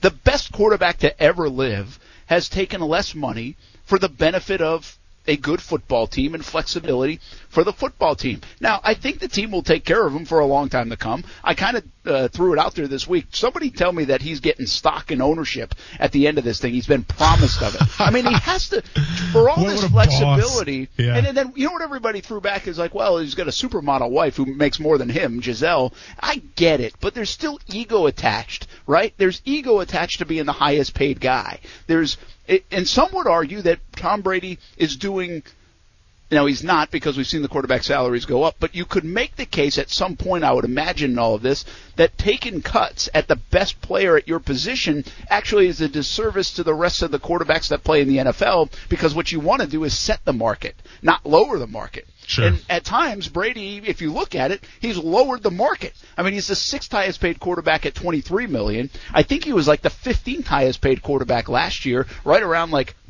Blake Bortles territory. I mean, it's it's unbelievable what this guy has done for flexibility. You know what the other crazy part is, Austin, is I don't feel like the Patriots pay a lot of other people like huge salaries. I mean, Gronk was making good money. Uh, I mean, they they don't just throw money around. So they create this flexibility in their cap that uh, I think is pretty impressive. I think it's an admirable admirable thing. I don't know what else to say to Tom Brady other than hats off. I mean, he wants to keep winning rings. He knows what it takes. And if you pay just the quarterback position in the NFL, you run the risk of not being good in other places, a la Seattle in the offensive line the last few years, or maybe it's somewhere else in a bad defense. Well, and it's almost. I don't want to say it's genius because I mean, yes, he has taken a pay cut and it helps him out though. But look at it from this perspective: the fact that he takes a pay cut, like we just said, helps his team, the team around him, uh, build more talent because they can afford more talent. And in doing so, it makes him the better quarterback because now he's winning games. He has more guys to throw to. The defense has his back, and in turn, he wins games. And what happens? He signs more contracts. He signs more contracts. So it's almost like a like a long term um, deal that he's doing here, where you know he, he takes a little pay cut, but then he signs, but he makes up for it with another contract four or five years down the line. Uh, but the Patriots, they do do things a different way. You know, I mean, even in terms of their big name free agents, a guy that comes to mind right off the top of my head is Chandler Jones. You know, Chandler Jones was a, a premier pass rusher for the New England Patriots, uh, and one that you know I think anybody would would have signed, but the Patriots let him walk. You know, and they basically said, "Listen, we can't pay you what you want." Uh, good luck someplace else. We're fine without you. And truth be told, um, they haven't lost much without him. Yeah, uh, you know, it's it's an admirable deal, and and you're right in that. I mean, listen, he's it's not like he's not making any money. I mean, he's it's it's all. Um, it, it's just a fascinating thing. I, I I took it in this weekend. I was like, "There's got to be something hidden here," you know, and and I'd love to see it on the back end. I mean, does he get older? How much longer is he going to play? I mean, if you keep winning Super Bowls, I mean, you you'd think at least another four or five years, Brent. Honestly, I mean, wh- why why would you stop if you're doing so good? Yeah, I, I really thought. I mean, now I do think. I thought there was a part of everything looked hard for the Patriots last year. You know, after looking so easy at times, even gosh, when they lost to the Giants those couple of years, the rest of it looked easy until like the second half of those games. It last year looked hard in a lot of ways. You know, they they got lucky. Uh, you know, the the uh, the unnecessary roughness call, roughing the passer call against Kansas City. Uh, you know, 13 to 3 win against the Rams. Early in the season, they didn't even look the part. They got blasted by the Jags. Last year was tough, and I thought you could almost sense when we were covering the Super Bowl, I was like, you can sense that this is hard and their time might be running out, and they almost feel like that. And so I predicted two things after they won the Super Bowl. I thought Brady would surprisingly retire. Well, dead wrong on that. Mm. And my other one is I do believe that that was the end of the run. I think the the Patriots under Brady and Belichick, well, I should say with Brady and Belichick together, are not going to win another one. Not this year, not next year, not three years down the road. I think it's over. I do. And I, yeah, well, I, I th- and, and by the way, is that a little blind guess? Probably, but I do think it's a. I just felt last year was so hard for them that I don't think that's going to turn. It's only going to get more difficult for Brady as he continues to get older, and everybody else as they get younger, more athletic, and better at the QB position. If you look at the AFC, if if Andrew Luck's healthy, well, he's good. Patrick Mahomes, he's good. You know, who who knows what other quarterbacks emerge? But I think the time is running short for the Patriots. But I feel like we might have been able to say that for the last ten years at various points. And with all things considered, though, with the Patriots, we take uh, you know for granted sometimes just how great that culture and how great their coaching is. And you saw that firsthand when they played the Rams. You know, they threw a new defense out there that the Rams hadn't seen and completely shut them down. And you saw that even against Week Two when the, when the Jaguars steamrolled them. You know, they kind of got their guys in line and said, "Listen, it's only Week Two, not a big deal," and they rebounded pretty well. So they're looking shaky in the beginning of the season obviously finished out stronger than anybody, and that's a result of great coaching and the culture. So when you have those two things with a great quarterback, Brent, it's hard to count out a team of making another Super Bowl run. And don't forget as well, yes, Peyton, I mean Peyton Manning, uh, Tom Brady is getting up there in age, no doubt about it. But the one thing that the Patriots have always kind of looked for is that first and second down back. You know, they, they've been through so many of them, and they finally found that guy with Sony Michel. So now you got Sony Michel, the first and second down back, James White, who's been a, a very key cog in that running game and in the passing game as well. Um, you know, out of the backfield. I mean, I think they have the pieces to make another run, hands down. Yeah. By the way, uh, just to go against my myself here, um, I think you bring up good points. Also, reports out of Patriots camp from some of the national guys that have attended is look out for this defense. Yeah. because they really have had a pretty average defense over the last few years. Now that's a defense that had a great plan and shut down the Rams, but if you look at it in its totality, I think it's been you know, it's been it's been kind of that defense that will bend and, and not fully break. They're really good in the red zone, um, but now people are saying, look out, they got a lot of young talent, a lot of talent on this defense. We'll see how good it is. The only good thing about it uh, is Tom Brady and I are uh, about they're we're the same age. And it's good to see that we've both accomplished a lot. Very, Uh, very, about- very about admirable on, on, on both accounts, Brent. Very admirable on both accounts. All right, what you got for Bone? Ballin, Brent. Uh, so the X Games happened this weekend, and the X Games. Uh, when I asked you what I was doing, I mean a lot of it had to do with X Games as well. It's something I hold very close to my heart. It kind of brings back the childhood nostalgia a little bit for me. One of my fondest memories was Tony Hawk landing the 900 um, in competition. I remember exactly where I was, what I was doing when that happened, and uh, while I'd love to give uh, you know Ballin to all the performances that I saw this past week at the X Games, I'm going to give it to two people. Um, so shout out and Ballin to Mi- Mitchie Brusco for landing the first ever 1260 in completion um, during a competition, and then also shout out to Misugu Okamoto for being the youngest gold medalist um, ever at the X Games. She's 13 years old from Japan and won gold in, in this in, the, in, in, in this uh, skateboard street um, competition. So I saw that Miss- 1260, Mitchie by the way. Insane. Yeah, I saw it live. I don't know why I was watching that at the time, Yeah. but I saw it. I think I was like uh, eating, and it was on the TV. Yeah. But uh, uh, real quick, I'm going to give you my fallen. You can do your fallen and stay in your lane when we come back. I got to go run out and do TV for a few minutes. So um, here's my fallen. It's simply the Red Sox. They've lost eight in a row, man. Not eight in a row. They're out of the race. Thankfully for my Huckleberry bet, but I really want. I go back. It's like the 15th time Chris Sale has been my um, fallen this year. Sure.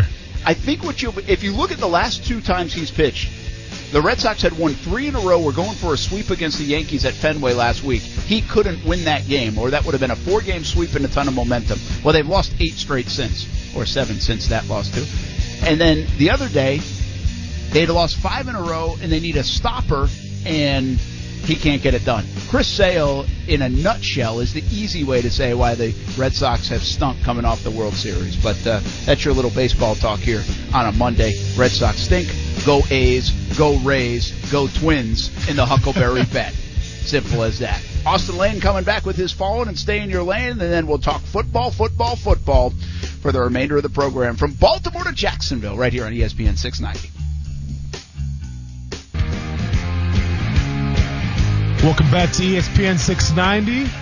Brent had to go for a, a quick venture, I guess. I'm not really sure what happened with Brent. I don't know. He's, he's probably having more crab cakes without me. I'm not bitter that I'm not there. I'm having fun in Jacksonville. You know what? I'm, you know what it is. I'm, I'm Duval till I die. Uh, I'm not going to Baltimore and doing that whole thing, but I seriously wish I was kind of there. But whatever. Uh, it is what it is. They weren't going to expense my trip, so I'm here. Uh, gonna finish up Fallen here real quick. I haven't said my Fallen yet. I'm balling and falling. Brought to you by Driving Dish Podcast. Uh, a Coos production, if you will. But Fallen, and this is basketball related here, Coos. Check this one out. And I'm kind of bitter that Brent's not here to hear this because I know he would lose his mind. But let's go to the FIBA or the FIBA, or also known as the International Basketball Federation. Hey, that abbreviation doesn't match what it says, but whatever, who's keeping track? Uh, but do better. Uh, DJ Cooper, a former basketball player from Ohio University, is suspended for two years after his urine showed uh, that he was pregnant. Huh? Turns out that DJ Cooper was on some kind of drug and opted to cheat on his urine test by using his girlfriend's instead. Unfortunately, his girlfriend was pregnant. Uh, DJ got busted, and now he is suspended uh, by the FIBA for two years. I'm Quite- also guessing. mistake. I'm also guessing he didn't know she was pregnant. Um, or maybe he did. He just didn't think that would show up in a, in a urine test. True. Gonna be honest, I don't think I would know. That. I mean, if I was the cheat, never have cheated before. I've never taken steroids or anything like that. But if I was the cheat, I'm not sure. I would know that a pregnancy can come up in urine. Gonna be honest with you. And they can see everything in that stuff. Yeah. Needless to say, though, not a good look, man. Like, I think next time, uh, just don't do drugs or um, ask one of your friends, ask one of your teammates. Don't ask your pregnant girlfriend. A lesson learned, and you'll have two years to think about that mistake. I wonder if she's going to get in trouble at all. Good, good call. I have no idea. I feel like the last thing you want to do is take off a pregnant lady, though, man. No, but like, I mean, you know, she helped in a way. It was Um, I mean, probably yeah. knowing, or I would, I would, yeah. Well, hey, let's hope it was knowingly for all things considered. All right, so let's just get let's just get into uh, stay in your lane here before we go down too much of a slope. Uh, cruise control going out to the UFC fights this past weekend. It was UFC, I think five on ESPN. Uh, I didn't know it was gonna be an ESPN Plus or ESPN because I've said it before on this show. ESPN doesn't necessarily cater to the fighters that much, but it was on ESPN. Started at three o'clock, ended at six, seven o'clock. Um, not a bad time frame, but the story, which the one I was talking about was Colby Covington, Robbie Lawler, and uh, I think I, I let my maybe emotions get in the way of wanting Robbie Lawler to win because Colby Covington's a guy who has said some pretty outlandish things in the past uh, about some Brazilian fighters and also the country of Brazil in general. He's been banned from fighting in Brazil. But one thing you can't knock is the guy is talented. Um, the, the, the guy fought a, an absolute beast in Robbie Lawler. And all things considered, man, shut Robbie Lawler out like it was nobody's business. Uh, he threw the most strikes ever in a UFC fight with 500 something, had over 20 takedowns. Uh, Colby Covington, man, I mean, cruise control. And it was funny.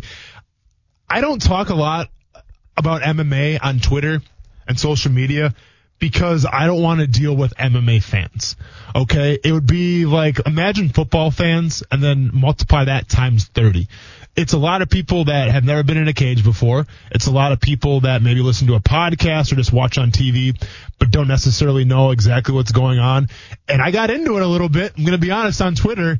Uh, after the after the whole fight, and the basis of it was is, and I still stick by what I said on Twitter is that Colby Covington is a fighter who relies more on his gimmick than he does his skill set, and a guy by the name of Chael Sonnen did the exact same thing because people don't tune in to see 20 takedowns. People may tune in to see an output of 500 strikes per match, but people want to see KOs. People want to see the knockouts, the highlight reel kicks to the face, and the highlight reel punches. And Colby Covington, for most part, hasn't done that in his past couple fights, so he has to rely on his gimmick. Now, usually I don't respond to people that want to troll or like, you know, talk to me about MMA as I really don't care. But this guy tagged Colby Covington in the in the, the tweet thread, and basically he said, "Oh, Austin Lane said that Colby Covington doesn't have a style that people want to watch. Well, 500 significant strikes and 20 takedowns, I want to watch that." Tags Colby Covington. So I had two options: either I just let it go, or I respond back if he didn't take Colby Covington, I wouldn't respond back because I don't care. But the fact that he take Colby Covington in it, I wouldn't double or nothing basically. And I said, forget it. If you're gonna take Colby Covington, I'm not afraid, and I'll speak my mind. And and and I said the truth. If you if you watched after that fight, what was trending? It wasn't the fact that he set the record for the most strikes in a UFC match. It was for the fact that he had the both uh, Trump sons in his corner um, on TV giving. Be honest, awkward thumbs up. It was a little awkward. Uh, it was the fact that he had a very cringeworthy entrance, which was by design. He did the the whole Kurt Angle theme. Nobody was talking about his significant strikes. Well, then the, the I, and I said that in the tweet. And the guy responds back, responds back, and it was it just it was a response that got nowhere. And I should have probably responded back to dude so many times. But he ended up saying that Colby Covington um, is just like the Diaz brothers when it comes to boxing. In which case I had to say, well, pump your brakes real quick because yes, the Diaz brothers are good boxers, but they're completely different boxers. One fights on the inside, one fights on the outside. I made that point. Conversation over. I'm like, I can't talk to you anymore, man. I mean, if, you're going to tell me that the, the Diaz brothers are the exact same type of boxers, I can't talk to you anymore. I can't have a conversation with you because you don't get the sport.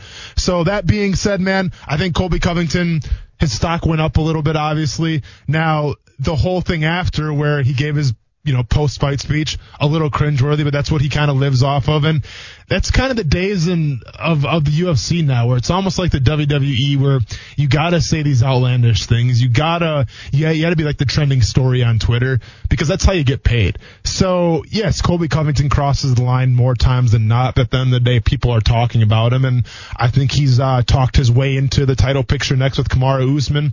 So props to him. But if you guys get a chance, watch his walkout, watch his post fight comments. Um, I'll just say this and I'll leave it at that. We'll go to pump your brakes then.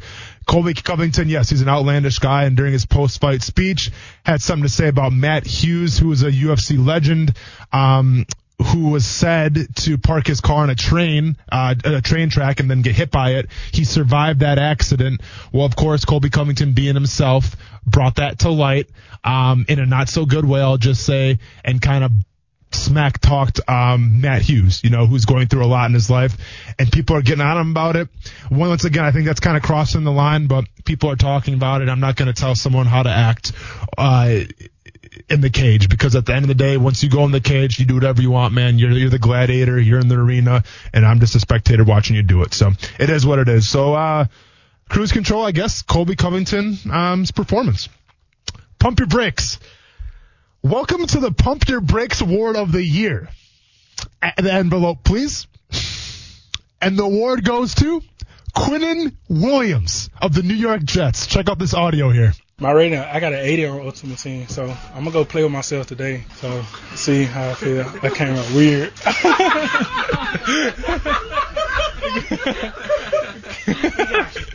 yeah, I'm, I'm mad. I'm playing myself. I'm mad. So thank God that he tried. he corrected himself a little bit. He acknowledged it. But hey, a little advice to all you rookies out there. Don't say that because I guarantee the next three or four weeks now in the locker room, especially being a rookie like Quinnen Williams is, that's going to be on repeat on a CD or an MP3. But Quinnen Williams will never hear the end of that now. Um, it's a good thing he has that first round money to back it up, man. But yeah, Quinnen Williams, man, pump your brakes just a little bit.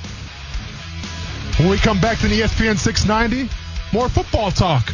I think more Yannick Ngakoue. What else happened at the, at the Baltimore Ravens uh, practice today with the Jacksonville Jaguars? We get into who looked good, who has to improve a little bit, and so much more. Stay tuned, ESPN 690. Hey, welcome back. Thanks for hanging out with us here on a Monday. Hope you had a great weekend, everybody. We're excited. Uh, I get fired up for this because it's a change of pace, change of scenery. Uh, after 10 days or 11 days, whatever it was, back in Jacksonville, I think these teams are fired up, but uh, heck, I get fired up too. So hopefully you are. Uh, the Ravens and Jaguars practicing today. It went well. They'll do it again tomorrow. And then on Thursday, of course, first preseason game of 2019. Uh, Doug Marrone always says, so be ready for this. Everybody will ask, oh, who's going to play and how much will guys play? He always says, I determined the night before. Now, I'm not fully sure I believe that he determines that the night before. They probably have a plan in place, but it allows him to tweak that plan up until uh, the day before. So we'll see who ends up playing and for how long. But we pretty much know how the preseason games go by now. What number one means, what the second one means, what the third one means, and well, the fourth one's just a complete waste of time. Brent Martineau in Owings Mills, Maryland, at the uh, Baltimore Ravens' beautiful practice facility, and Austin Lane back in Jacksonville. Uh, thanks for hanging out with us. We've got a Chris Conley interview coming up in just a short time. If you missed the, his route running today, I had a, a little bit of video on Twitter, and uh, a lot of people have seen it. It's created quite a buzz. Uh, you can check that out. And uh, Stuart Weber catches up with Chris Conley after practice in just a short time. A couple of news and notes to tell you about Austin from this practice. Again, I thought it was a mixed bag for Nick Foles. Uh, depends who you talk to or what time they were seeing. But there was a section of the practice where in the middle of the field, I thought the ball was on the ground quite a bit and it wasn't always the receiver's fault. So probably a little the passing game I thought struggled at that point, picked it up a little bit in the red zone at times. So um, mixed bag on the offensive side of things. I believe the watching the offense, uh, the receivers go against the Ravens uh, secondary is a lot of fun, and obviously watching this Jacksonville Jaguars secondary work uh, is a lot of fun. Bouye, of course, has not been working. Uh, speaking of DJ Hayden, too, uh, not here uh, for personal reasons. Not sure if he'll be here tomorrow or for the game on Thursday. Have very limited information on that, but uh, he was not here today. Uh, at the uh, practice between the Ravens and the Jacksonville Jaguars. And one injury note, uh, again, which hopefully will be discussed or talked about a little bit more tomorrow when we talk to uh, Doug Marrone. James Onwualu, the uh, linebacker, injured on a special teams play. He was carted off the field, uh, so we don't know the severity. He was very frustrated with the injury uh, and looked to be in a decent amount of pain, but we don't really know what that means uh, going forward. So, anyway, that's kind of catching everybody up on the news and notes portion of this joint practice. Hey, uh, remind me uh, again, Austin, and I know you. We talked a little bit about the facilities early on uh, in the program today, but how many times did you do this in your career? Uh, do what? Uh, practice with another team. Oh, um, just my time in Jacksonville. So it would have been three years we did that, and that was in Atlanta. We, uh, we did two years, I want to say, in Atlanta, and then the last year, um, Atlanta came here. Okay, so that was Flowery Branch up there for a yeah, which is a times. very nice area. Uh, Yeah. You know, they, they put us up in the hotels. Um, very nice setup. Uh, you know, it was warm, but so was Jacksonville, so nothing really changes there. But um, as far as like the facilities are concerned, yeah, they're they're top notch in Atlanta. Okay, uh, good stuff. And Did you get a lot out of it? Did you feel like you got something out of it, or was it just a change of scenery that you guys needed at that point? You remember?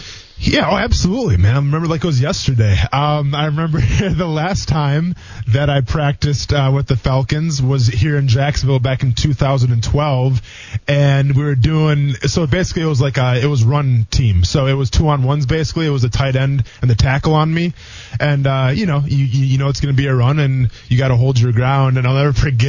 And uh, forgive me, I can't remember the tight end's name, but he was a rookie, and we actually we had the same agent at the time and you know I have Joe Cullen in my ear, uh, barking at me, so the adrenaline gets amped up from zero to 100 real quick, and ended up uh, attacking the tight end, and I kid you not, blasting him about 15 to 20 yards off the ball. I just like I kept driving him, like was not gonna let up. I, I literally drove him five yards, the whistle stops, and I go nah, let's go for another 15 yards real quick. So drove him back 15 yards, and uh, you know obviously after practice. And then during the film everyone's like laughing at it because joe kept on playing it over and over again in the film room. But then uh you know my agent calls. He's like hey did you have to really do him like that? because he was a rookie just trying to make the team, you know. And we had the same agency, so I remember getting called for that. But you know, you, That's yours, funny. Your agent called. That's Oh that's yeah, pretty yeah. funny. Well, I mean, he, I think it was more like a text message, but he's kind of joking around more Yeah. than anything because obviously he wanted me to do well too.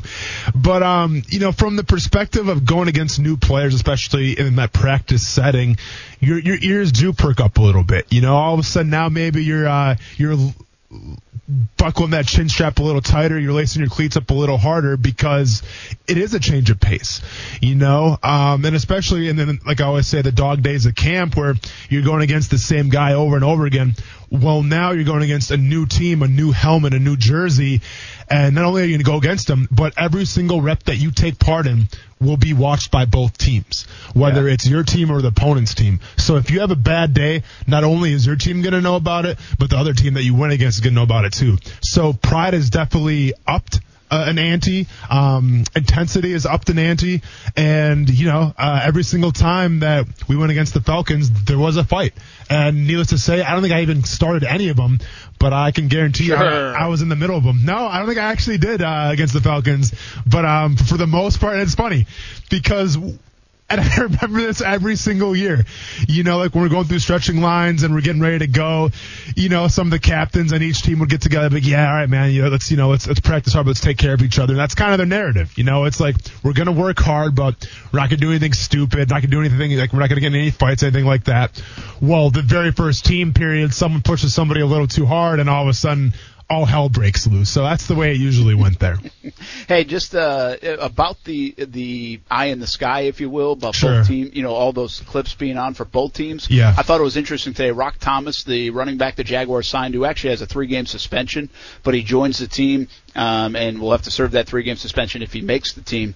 But they found him essentially at that Minnesota practice last year. They were impressed by him when they practiced with the Minnesota Vikings, and that's kind of where he first caught their eye. And then, you know, he ends up available, and the Jaguars pick him up this week. In fact, he was on our flight.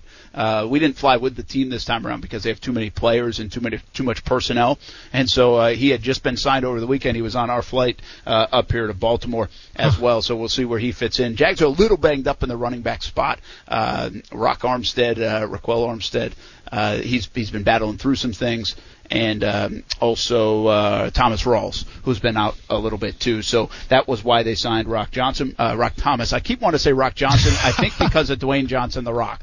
Fair enough. I got you. I seriously, that's why I was just looking. I was like, it's Rock Thomas, right? It's Rock Thomas. Yeah, Yeah. I had to look it up. Uh, all right, I wanted, I do want to get into the Ravens side. They're interesting, and how much the Jags can get out of this in a minute. But I promise that we'll catch up with Chris Conley, Action Sports Jax, Stuart Weber, right after practice. Oh, a short time ago, catching up with the Jags wide receiver. Joined by Jaguars wide receiver Chris Conley. Chris, we caught up with you right at the very beginning of camp, so we figured a little checkup here, a couple weeks into it. The first thing we noticed with you and Nick Foles was kind of a special bond that the two of you guys had. How much have you seen that grow in the other guys in your wide receiving core? A ton, a ton. I think that at first in camp, guys saw my level of comfortability with Nick and were a little uneasy about it. They didn't know if they could, you know, get that close to him. But now you're starting to see those relationships develop. You're starting to see guys hang around, talk with them after practice about what they see, uh, what we can work on, what we can get better at. But then also just stuff that's going on in life, you know, and developing relationships that are beyond the football field. And that's what really makes the team close. It's so easy to say that he has this leadership quality, and we hear about it from former teammates and current teammates. What's one way he's kind of shown it so far in this camp? If you can kind of think of an example where Nick Foles kind of really showed that leadership quality that everyone says he has. I think uh, when you have days where you know the, the offensive team might come out and struggle a little bit early on, and you know your first reaction, you know, is to kind of freak out a little bit. Is to freak out and be like, hey, we got to get it together. We got to we got to pick up the tempo. And really, he just comes in the huddle and is like, hey, everybody, take a deep breath, one play at a time. Just be here in the moment right now. You don't have to be Superman. All I need is you. You know, and it really gets guys to take take a step back, calm down, and then the offense just you know has kind of clicked. In those moments. And it's it's good when you have a young offense that's really talented to have that kind of leadership these joint practices are a different thing, right? They're they're different from that that monotonous grind when you're going up against your own teammates. Uh, how much different is it for you guys as a player to, to get to face different defensive backs on, on these routes that you guys are doing? It's awesome. Uh, you know, it's a great opportunity for us to go up against another talented defense that has a different technique than our defense.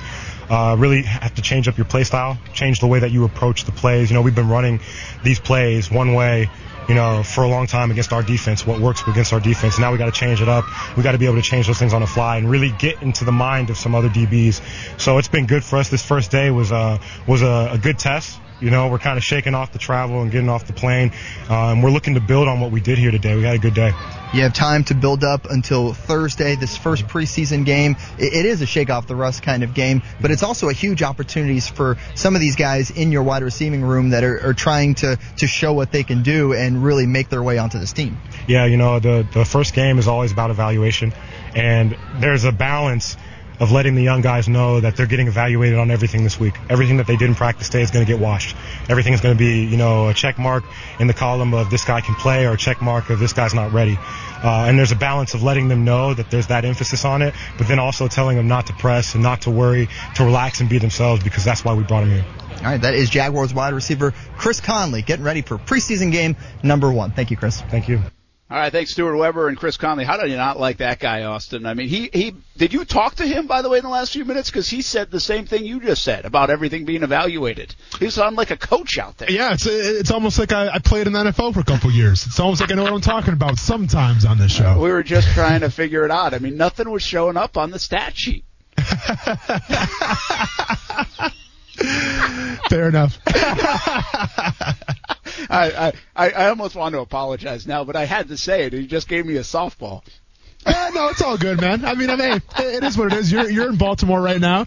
Uh, you're you're a couple thousand miles away from me, so you know, yeah. I'll, I'll, all of a sudden we get a little more comfortable around each other. Uh, we say things we may we, like we may regret in the future, but it's all good, man. I'll see you Monday. No worries.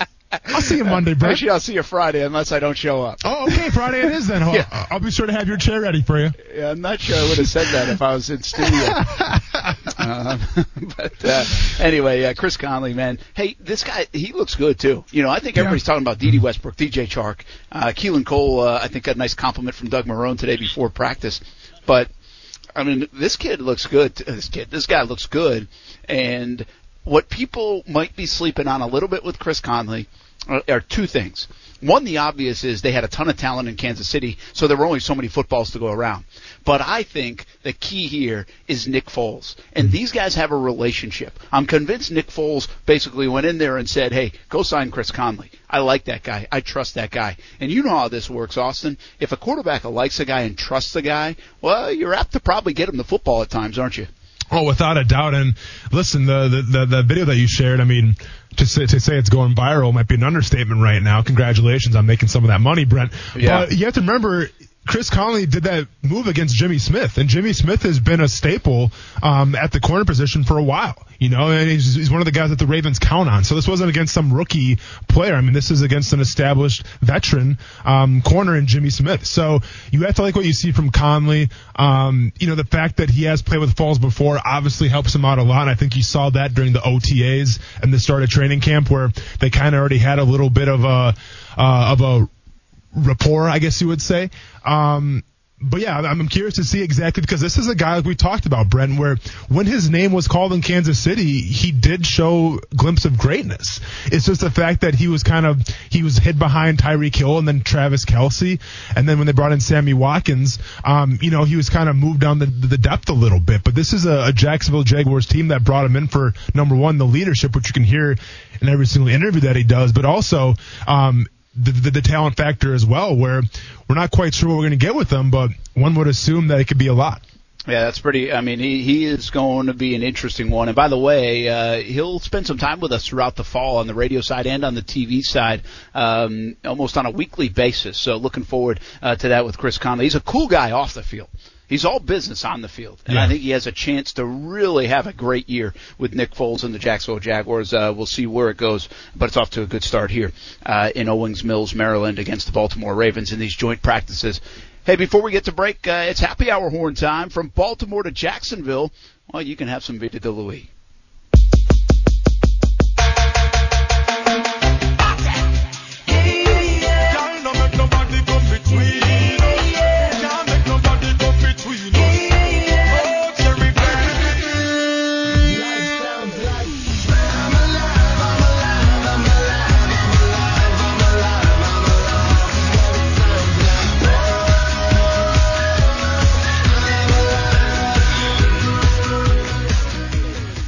Grab a drink, get a shot, and tip your star tenders. And if your co-host is making you upset and you're ready to punch something, well then hey, grab a new co-host as well. Well, if you had a Madden rating of 94 like Vita de Louis has, well, you wouldn't have to worry about those things. A locally owned tequila right here in Jacksonville, made in Tequila, Mexico, and shipped directly to Jax Beach. Make your own recipes with Vita de Louis tequila, one of the smoothest tequilas you will ever taste. For locations, recipes, and merchandise, visit VitaDeLouis.com. Drink responsibly. Hey, you know what? The What's Jacksonville Jaguars could have had Lamar Jackson instead of Taven Bryan. Did they make a bad decision? And are the Ravens making a good one, going all in on Lamar Jackson? Let's talk about the Ravens QB when we come back on ESPN 690. We just want to make sure that we have enough running backs. You know, Rock was banged up a little bit. He'll be out here trying to trying to go. You know, we think he has a good chance of going today, but you don't want to sit there and at the end of the day go, you know, we we don't, we don't have anyone. So we wanted to make sure we had enough players in that position. And uh, went to Minnesota last year and uh, practiced against them, and uh, he was a player that did, did, a nice job. You know, and he was available, and, and we were able to pick him up. I was telling that story. Doug Marrone just uh, reiterated it. Uh, Rock Thomas uh, signed by the Jags a lot because of what they saw in Minnesota last year at these joint practices. So uh, they do keep the tape. The eye in the sky doesn't lie, and you always have a bit of a Rolodex. Um, for these players down the road. Brent Martineau here in Owings Mills, Maryland. Austin Lane, former Jags player, uh, back in our studios in Jacksonville. And uh, I did note also before Doug Marrone talked that uh, obviously you and Golic still aren't friends, Austin. You haven't pushed that through? No, man, I haven't pushed that one through yet. Um, if you could put in the good word in for me, I'd appreciate it. You, got to be close to Bristol. I feel like. yeah, I'm closer. Yeah. Well, yeah, go ahead and get that rent a car going and uh, hit up ESPN, man. And hook me up, dude. Closer. I wouldn't say close. Well, but, yeah, uh, you're closer. You're fine. Definitely closer. It'll- We're heading in the right it'll take- direction. It'll take a day. It's worth it. Come on. Yeah, definitely worth it. Yeah. Um, although I think I saw they were in Ohio. I think they might have been in Cleveland uh, Oh. this morning. And uh, you can listen to uh, and Wingo, of course, every morning right here on ESPN, uh, 690, 6 a.m.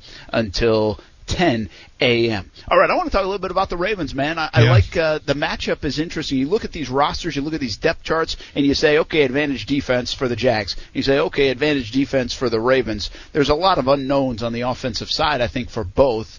Uh, there's some nice players too. There's some things to get excited about, but there are unknowns on both sides. And we've talked about the Jags, and we'll continue to do that on the offensive side of the ball. Let's talk about the Ravens. I mean, what are they about to bring to the NFL and unleashed to the NFL? Uh, much like the curiosity with Kyler Murray is in Kingsbury out in Arizona. What are we about to witness in 2019? Uh, Lamar Jackson is a very talented player, unbelievable athlete. Of course, he can run like a deer, and he can really sling it. He's got great arm strength. I think there are a lot of question marks in between. There's obviously a lot of question marks being a pocket passer, but they're not trying to do that. I don't think here in Baltimore. Uh, so what? Are, what when when Lamar Jackson got selected, or when he was available? And there were, I mean, I, gosh, remember that draft process? It was like anywhere from he might go number one to he might go to the second round, and he almost got to the second round. Yeah. Uh, the Jaguars passed them by. They had a chance. They picked Taven Bryan. Right or wrong move? What were your thoughts on Lamar Jackson? So, listen, I think the story on Lamar Jackson's a story about a lot of the dual threat, quote unquote, quarterbacks out there. Um, you saw him in college. Heisman Trophy winner, put up some crazy stats, but his size uh, was a little bit of a red flag. And the fact the the offense that he ran in Louisville, a little bit of a red flag, and just the way that he plays, a little bit of a red flag. Um, when we talk about these dual threat quarterbacks, you know their their life expectancy and their lifespan in the NFL so far really hasn't been anything to shake a stick at. Now, yes, Cam Newton is the outlier there, I think, but Cam Newton is also 6'5", 260 something pounds, built like a defensive end, has an okay arm, but can take a hit. You know, I mean, I'm thinking of the guys like like a Mike Vick, like a Colin Kaepernick. I mean, those guys were, you know, that they relied on their legs for a long time whether it was with injuries or just people figuring out how to plan against them, um, kind of fizzled out in the NFL. And now, you know, obviously with Kaepernick, we can get political as well, but let's be honest, towards the end of Kaepernick's career, um, he wasn't performing in the best of his abilities. Uh, that he showed it in the past because teams were starting to figure out how to beat Colin Kaepernick. All of a sudden, the read option that uh, that the 49ers were running um, wasn't really that much of a high powered offense anymore. And and that's kind of the story with these dual threat quarterbacks. Robert Griffin, another perfect example where if you rely on your legs too much, it might work in the beginning, but eventually teams will find a way uh, you know to stop that. So with Lamar Jackson I thought when he came into the league, Brent, I thought the story was going to be the same. I thought Joe Flacco uh, was going to be the man. They were going to groom Lamar Jackson to be a more of a pocket passer, and maybe in one or two years when Flacco was done, they would give the reins to Lamar Jackson. Well, that's not what happened at all. Flacco was playing mediocre. Uh, they opted to because they thought, I think they, they thought that the season was kind of done, and they threw in Lamar Jackson, and all of a sudden a guy where you thought could be groomed to be that pocket guy relied on what got him to the NFL in the first place, relied on his legs, and literally led the Baltimore Ravens to to the playoffs. Now, yes, they have a great defense. Obviously, that was a big part of it as well. But a lot of their success came from Lamar Jackson, and it was with his legs. So now all of a sudden you have a style of offense with the Baltimore Ravens that is it's no secret what, they're going to try to do. It's it's a power running team. Um, look look no further than who they brought in this season with Mark Ingram. Mark Ingram, all things considered, had a great run in New Orleans, but he was never really regarded as that you know, slasher out of the backfield who can catch a lot of passes. That was more of Alvin Kamara. Well, now you have Mark Ingram there to be the power back. You have Gus Edwards, who's probably even bigger than Mark Ingram, kind of the same style runner. And then you have, you know, Kenneth Dixon, who's a little bit more of the change of pace kind of guy. But there's no mistake what, what the Ravens are trying to do. They're, trying to run the ball and play good defense. And um, if you look at who they have on offense right now, offensive line, they could be able to do that this year. Yeah, you know, it's interesting you say the, the Ravens team – for the last, oof, I don't know, man. What do you think? All the way back to the early 2000s. I think have always felt the same. They've looked the same. I mean, you talk about a team with an identity. They want to punch you in the mouth running the football, and they want to beat you up on defense. Yeah. And it's it's been pretty simplistic. And then you get a guy like Flacco, who obviously was a good quarterback and has been a good quarterback, and really had a great run when they won the Super Bowl. I mean, so I, I know people are down on Flacco, or the, or maybe he's toward the end, or didn't want him in Jacksonville. Bottom line, he's been a good quarterback. I think at times you wrestled with was he elite or not, but he obviously was elite for one postseason, got him to a Super Bowl, which is the uh, the whole intent. But you look at that team. I was looking today, and I'm watching them walk in. And I'm like, man, look at that running back, big, thick, stocky. You know, yeah. he's, he's gonna run over you. Obviously, Mark Ingram. But it just like bam, bam, bam. They all like the Ravens are still the Ravens from a getting off the bus kind of look at them. But then they've got Lamar Jackson, and that has no inkling of looking like the Baltimore Ravens, and the and the and Lamar Jackson might not look like anything in the NFL. So yeah. it's kind of weird to see a team and a franchise that has looked almost the same and had a lot of success doing it. By the way, I don't I don't say that as a knock. That being that tough mentality team, that defense, run the ball, great kicker who can win you some football games. Um, that's been part of their recipe. And now you have a guy like Lamar Jackson who see who is a who, who, what is he going to be in the NFL? And I think that's the fascinating part of this team. Here's the other part of this. Uh, do you? I see. I think they'll trick some teams up still because they continue to implement. You know what happened when he came in? They could only put stuff in so quickly last year.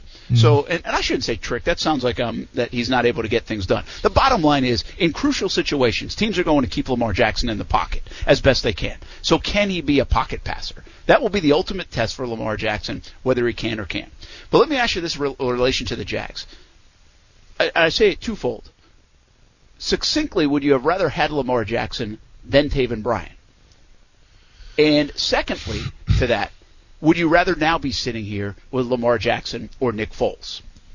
Go ahead and give me. Well, first of all, Taven Bryan Lamar Jackson. I mean, hindsight's twenty twenty. Um, you could have said that with Bortles struggling. You could have put in Lamar Jackson, probably won some more games, and who knows what was going to happen. So hindsight's twenty twenty on that part. Uh, I'm not upset that they went with Taven Bryan. Um, we'll see what happens. You know, that going into this year.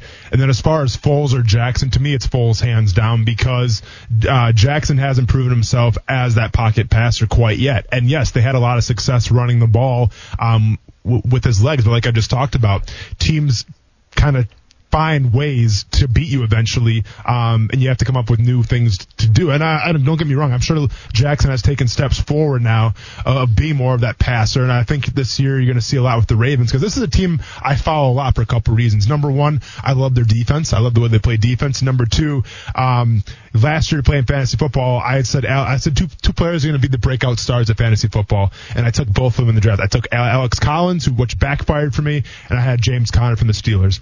But I always thought Alex Collins was going to be the, the guy that was going to get the job done and be kind of like, you know, the, the bell cow of the Ravens. Didn't work out, but it doesn't matter who, who seems like they put back there at running back. They always have success, whether it's going to be Ingram, whether it's going to be, uh, Buck Allen. I mean, it doesn't, it doesn't really matter who it is. I mean, they're, they're going to be fine. Uh, whether it was Gus Edwards, I'm sorry, Buck Allen's gone now.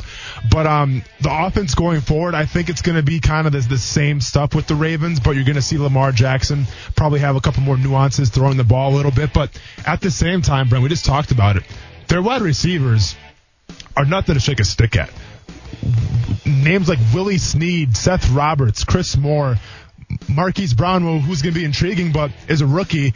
So I guess with their tight ends, that you know that they have good depth there, but at the end of the day, they're gonna be power. They're, gonna be a power running team and play good defense. And I'm saving our tight end conversation because they're the envy of at least Jacksonville when it comes to tight ends. I would think with so many of them, but I want to save that till tomorrow because we're gonna catch up with Hayden Hurst, one of them, local product, of course. So we'll talk about the tight ends for Lamar Jackson and for this football team in relation to the Jacksonville Jaguars coming up on Tuesday's show here from uh, Owings Mills, Maryland. Coming up next. Number 20 out on the field, Jalen Ramsey, pretty good. Number 20 here, Ed Reed. Oh, yeah, he was pretty good, too. We're going to go to the Hall of Fame ceremonies. Champ Bailey with a powerful message next on ESPN 690. All right, a couple things around the NFL coming out of training camp. Solani Johnson Jr., Houston Texans rookie, practicing against the Green Bay Packers. They sent him to the showers for a couple of hits on Packers uh, players, even though it was a non-tackling practice. Whoops. Um, also, did you see J.J. Watt rode the bike in? I did see in that. Lambeau. Yeah, I'm uh, sure which that is kind of a cool. really cool experience. Yeah, yeah. I think that was kind of cool. Uh, but he broke the kid's bike. I did not see that part of it. I'm, So- I'm sure he could probably could afford him a new one. people around in Jacksonville hate me saying this, and uh, I probably shouldn't say this. Well, go ahead and say it. Um, yeah, it's it's hard not to kind of like J.J. Watt. Well, yeah. There, I said it. Okay, I mean, I'm, I'm from Wisconsin, so yeah. Uh, I know, but he's a Houston Texan, man. No, I mean, I understand. it's like it's easy not to like him too from a rivalry standpoint. But what this guy has done, kind of how he holds himself. I mean, obviously the the the hurricane um, platform that he used to raise so much money. Mm-hmm. Uh, but even things like this, I think he recognized. You, you know, I think he gets it. He's one of those athletes that get it, and you're like, hey, I'm going back home to Wisconsin. I mean, he was walking with a Packers fan, you know, which I'm sure he Oh, probably could even take some heat from Houston fans on that. Yeah, but, you, the guy I gets it. guarantee he grew he grew up a Packers fan, and I'm sure it was probably one of his dreams as a kid to play in the NFL and be able to do that. You know, so um, it, it kind of comes full circle where I'm sure he's at some of those training camps by St. Norbert College, and maybe he had a bike that he wanted a Packers player to ride, and maybe it did, maybe it didn't, but. Um, that's just you know that's just kind of like living on his childhood dream. I feel like by by riding the bike. So I don't, I don't think the Texans fans really care about him too much doing that. Uh, you know, from from as, as far as a, a player and a guy off the field, I mean, it's hard not to like J.J. Watt for all he's done. Um, if I had it my way, though, I'd probably keep the weightlifting videos to a minimum. But hey, you can do whatever you want, man. Inspired Um, you for what? Inspired you for the box jump. Oh, yeah. Well, that was more of just trying to shut him up more than anything, I think. So maybe it inspired me for the box jump. But also, I didn't put the box jump over, uh, I, I guess I did put it on Twitter. But, um, yeah, whatever. So the, the, that was a bad argument. My bad. Uh, But no, I mean, yeah, J.J. Watt, obviously in Jacksonville, people don't like him because he has been pretty dominant when he plays the Jaguars. But overall, when, when it's all said and done, I think he's going to go down as one of the good guys in the NFL. For yeah, sure. I think so too. Yeah. Listen, hey, Jags fans, at least I didn't say anything like like that about Jurrell Casey Yeah. or Taylor Lewan. Well, all right. and at least we didn't have Peyton Manning on our show or anything like that, right? yeah, that's a very good point. yeah, exactly. We turned him down, actually, Yeah, Jacksonville. yeah, I mean, we you know, didn't he was- really feel like Peyton wanted to come on the show, and we didn't. We said no, we can't do that. Well, yeah, he- Jags fans won't like that. Absolutely. You know, obviously he's- a big fan of ESPN 690. He remember playing against me. He's like, "Hey, Oss, can I?" Call, he even called me Oss. I'm like, "I don't, I don't like being called Oss, except by my mom." But Peyton, good to see you. And uh, I had to turn him down. Unfortunately, couldn't come on the show. But Uh, we- one we other appreciate note. him listening. One other note before I forget. Uh, it's good to be 42 years old. Free agent. This is basketball news. Vince Carter agreed to a deal with the Atlanta Hawks. This guy is still playing. That's amazing. Oh, I, Brett, like I was in fifth grade, and like I remember, you know, like you're at that age where you still like pick the players that you like to try to. I guess like act like on the playground or whatever, like on the playground hoops. And I'd always pick Vince Carter, man, in fifth grade. And now I'm sitting here at 31 years old in ESPN 690 studios, and we're reporting that he's still playing the game of basketball. It's it's absolutely insane to me. It really is insane. Hey, can you dunk still? The next question, Brent. Come on. You serious? Well, yeah, man. I mean, yes, I can. I'm six foot six. I hope I can still dunk it. well, I said still. I didn't Oh, say yeah. could you dunk it one time. I Oh, said no, can you I- dunk still. Oh, I can. I can still dunk. Yes. All right. I can't anymore. Be honest. Have you, have you ever thrown down a dunk before? No. Oh, that's that's unfortunate. No, I know it is unfortunate. It's one of life's just turns, you know. I mean, Yeah. you, you you just got to deal with it. You're Cause- stuck with it. Like you get bad breaks in life. I can't dunk. I never could, and I will never get that experience. I kind of wish I had. Kuz, can you dunk it? I've never dunked, but I would really love to. See, now that breaks my heart. Like with Brent, I can understand. Like, okay, he's, you know, I mean, I, I'm not sure about Brent's childhood, but I think he's more of a baseball guy than a basketball guy. Basketball is your life, dude. I mean, you you have the podcast. You're a big Sixers fan. We talk about it all the time. Driving Dish podcast. You're welcome. But um, to be a, that big of a basketball fan and not dunk it, Coos, be honest, it hurts you a little bit, doesn't it? It hurts, but I'm Because I- pretty I'm sure I'm in the you. I'm pretty sure I'm in the majority that hasn't dunked it. You know what I would like? Yeah. I would give up the dunk if I could just two-handed hang on the rim. yeah. You know what I mean? Like Yeah. I can, I can, I can like get my fingers over the So rim, but I can't. No, I don't even think I'm close because don't you have to, you kind of yeah, get you have above to get it. Your, your wrist above it. No, I'm- I don't know if I'm let's- close. Let's get on that workout program. Let's start popping some steroids Yeah. here, and we'll, we'll get you dunking. okay, I love cool. how we promote Down. steroids here on the show. Then, I Uh, mean- for Kuz and my kid. Well, for Kuz, oh yeah, Brent, and whatever. Ty can take it or leave it, whatever he wants to do. uh, anyway, you know, I, I like the. I, I'm still the guy that gets on the ladder, hangs from the ring and rim, and it's like way. Takes a picture, yeah, it on Twitter. But it's way too far down, man. Like, bring that ladder back. So, so we want to talk about inspiration though. So my senior year of high school, we had a dunk contest, and in, in honor of Vince Carter, I went between the legs and threw one down. Ah, very good. Yeah. That's impressive. Is that on video or is that back no, in the day? hey, we don't have VHS players anymore, but I'm sure that, that video's long gone by now. Hey, uh, before we head to a break, and one more to go, and then I want to wrap up with football, but I do want to talk this real quick. Did you see Champ Bailey? Uh, All the inductees, obviously around here, it's a big deal. Ed Reed uh, inducted into the Hall of Fame, and I mean, some of these guys go on forever and ever. It, I, I tried to listen to as much as I could. It, it does get a little long. I know they have great messages. They've Yeah. earned the time. It, they've earned the thank yous. I'm not knocking it. It just takes a long time. But Champ Bailey here you know what what folks obviously from Folkston and isn't really celebrated as a local guy in, in the Jacksonville area, Northeast Florida, Southeast Flo- uh, Georgia, as much maybe as he should be. But uh, what a career, unbelievable! And what these guys do now is try to hit their platforms or, or deliver a message, and it could be anywhere from race relations, like Champ Bailey, we're about to hear in a moment, or even um, mental health issues. Uh, you know, it might, or you know, and I think Ed Reed had sometimes that, yes. sometimes crosses into political views. Sure. Uh, but I want to ask you if you like the idea of them using this platform for that or not. But first, let's listen to what Champ Bailey had to say about race relations. I'm a firm believer that if you want to create change, you better start with your friends and your family. So I'm starting here today. The first thing people see when they look at me is not a pro football Hall of Famer. or a husband or a father. They view me first as a black man. So on behalf of all the black men that I've mentioned tonight and many more out there who've had the most of the same experiences I've, I've had in my lifetime, we say this to all of our white friends. When we tell you about our fears, please listen. When we tell you we're afraid for our kids, please listen.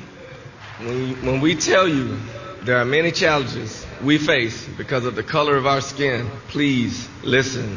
And please do not get caught up in how the message is delivered. That was Champ Bailey on Saturday Night Pro Football Hall of Famer, Canton, Ohio, uh, delivering that message. And when we come back from this timeout, do you like the use of the platform? How good of a message was it from Champ Bailey? And why I actually thought about Austin Lane when I heard that on Saturday night. That's next on ESPN 690.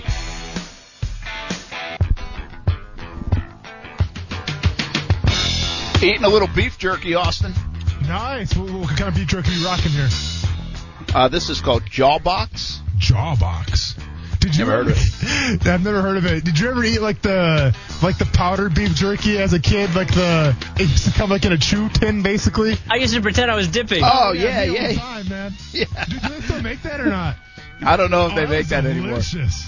Wow, that was some good stuff right there. I don't even remember what it tasted like, but I was more like Coos. Well, no, I wanted to make pretend I was like being cool. Well, and let's be honest. Did I take a big part of it and put it on my lip and not swallow it for about 20 minutes and act like I was chewing? I absolutely did. Yes, that is correct.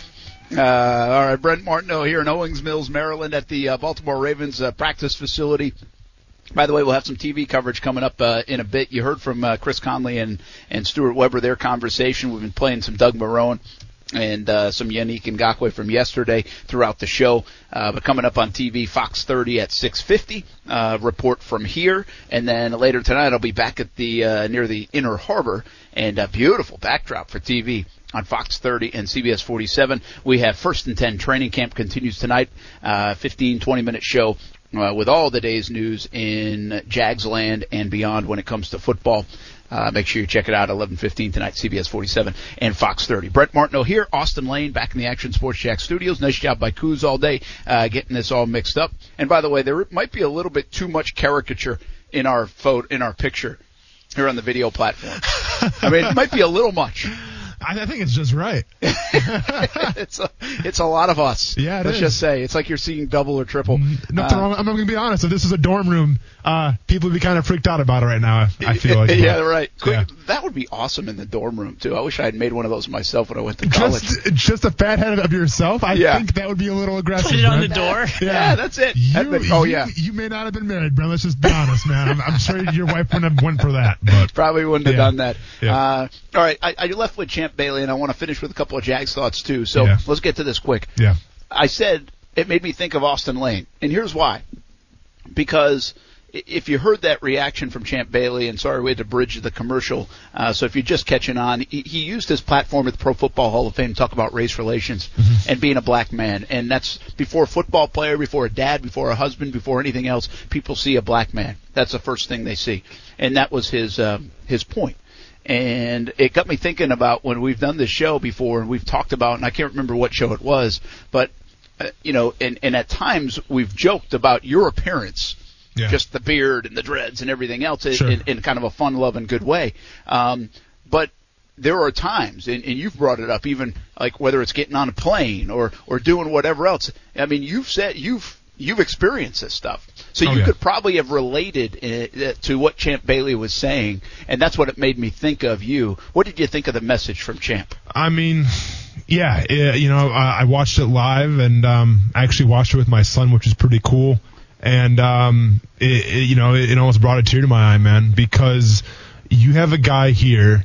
And listen, if it's one thing to, to tweet about it, to say that there's an issue, it's another thing if I just come on the radio show and, and I talk about it. But for him, the one of the top players at his position of all time on one of the biggest stages um, that anybody could ever be on. And the fact that he didn't even make it about himself, he wasn't talking about his stats, wasn't talking about all that he accomplished. He brought it up to race relations and he brought it up to basically say that there is a problem still.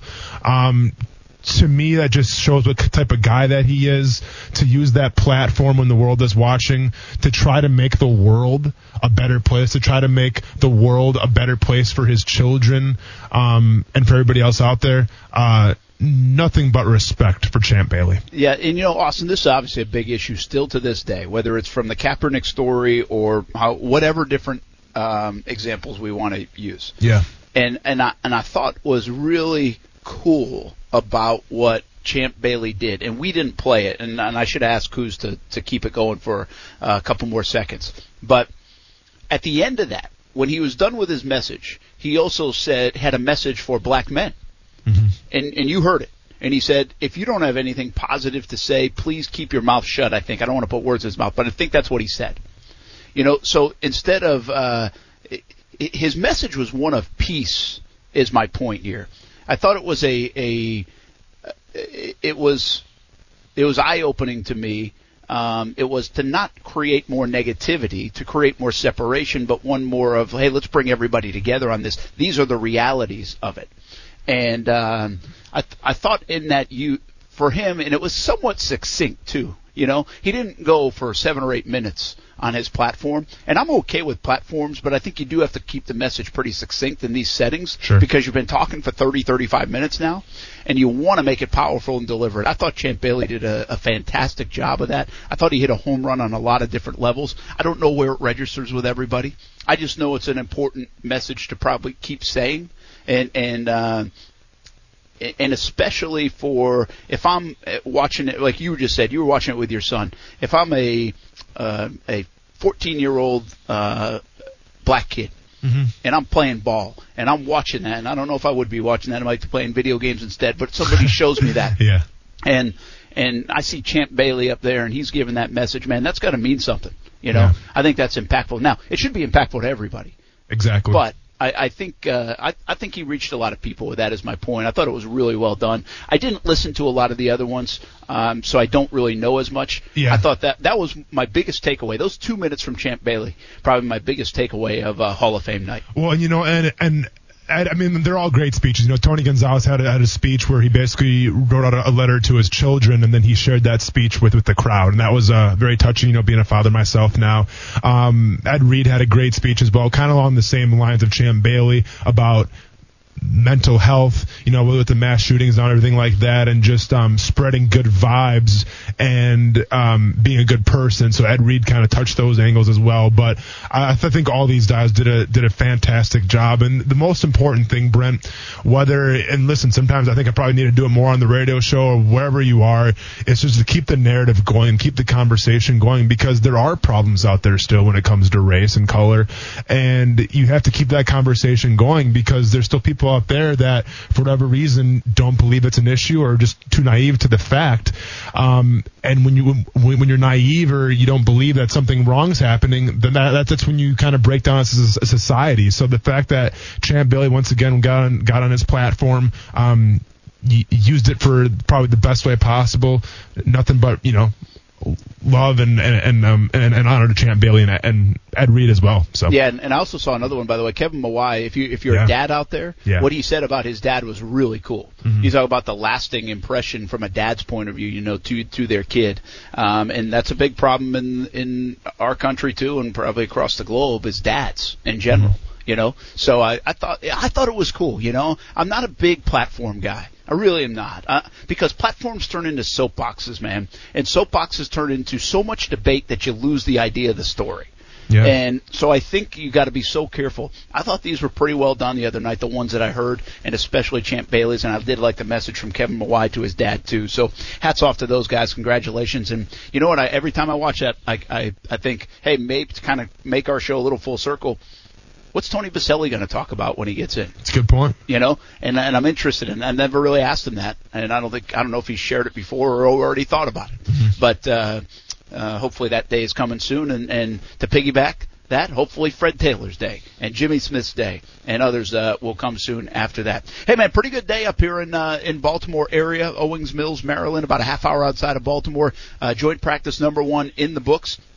Nick Foles and, and the offense looking okay. I don't think great, but not horrible either. And uh, we get closer and closer to preseason game number one. we'll talk about that a little bit more tomorrow. Um, one last thought from here. Do you think the Jags defense can get enough work done this week that is going to be useful during the season, considering they're playing against a read option and a different kind of quarterback in Lamar Jackson? Um, yes, I think so for a couple reasons. Number one, you're playing against the physical team, in the Baltimore Ravens. So yeah, so you have to bring your, you know, your lunch pail and your two chin straps uh, type mentality there. So I like it from that perspective. And also when you're talking about the Ravens, you need to have good communication because they run that option a lot, and guys have to know where they stand, especially in that linebacking core, which is looking pretty young and a little banged up right now. So communication is going to be key and to try to stop that option with what the Ravens like to do a lot. So from those two perspectives of the toughness, the mentality, and the communication, I think you can gain a lot of things from those. Hey, one other note too, and I didn't uh, say this earlier. I really feel like uh, Leonard Fournette's looking good out there. Good. Looked good in the pass catching game today. Yeah. So uh, you know, we're not going to see a lot without tackling, but the pass catching game, uh, he looked really good. So uh, overall, pretty good day, I think, for both teams. And uh, we'll get back after it again tomorrow. Uh, we'll talk to some more players. We'll talk to uh, Ravens tight end Hayden Hurst tomorrow on the show as well. Good job back there, Coos. Good catching up, Austin Lane. Have a good night. And we'll uh, do it all again tomorrow. Thanks for listening on ESPN 690. We'll see you on TV tonight, Fox 30 and CBS 47 from Baltimore, Maryland. It's game time with Action Sports Jax, Jaguars fans. Thursday night, Action Sports Jax is live from Baltimore, 3 p.m. until 6 p.m. on ESPN 690. Then all night long on Fox 30. It's countdown to kickoff at 7 p.m. A half hour pregame show. Then the preseason kicks off between the Jaguars and Ravens at 7:30 on Fox 30. After the game, live reaction with the postgame show also on Fox 30. Follow your favorite team, the Jacksonville Jaguars, with your favorite team, Action Sports Jax. Thursday, live from Baltimore. For the ones who know safety isn't a catchphrase, it's a culture. And the ones who help make sure everyone makes it home safe. For the safety minded who watch everyone's backs, Grainger offers supplies and solutions for every industry, as well as safety assessments and training to keep your facilities safe and your people safer. Call clickgrainger.com or just stop by. Grainger for the ones who get it done.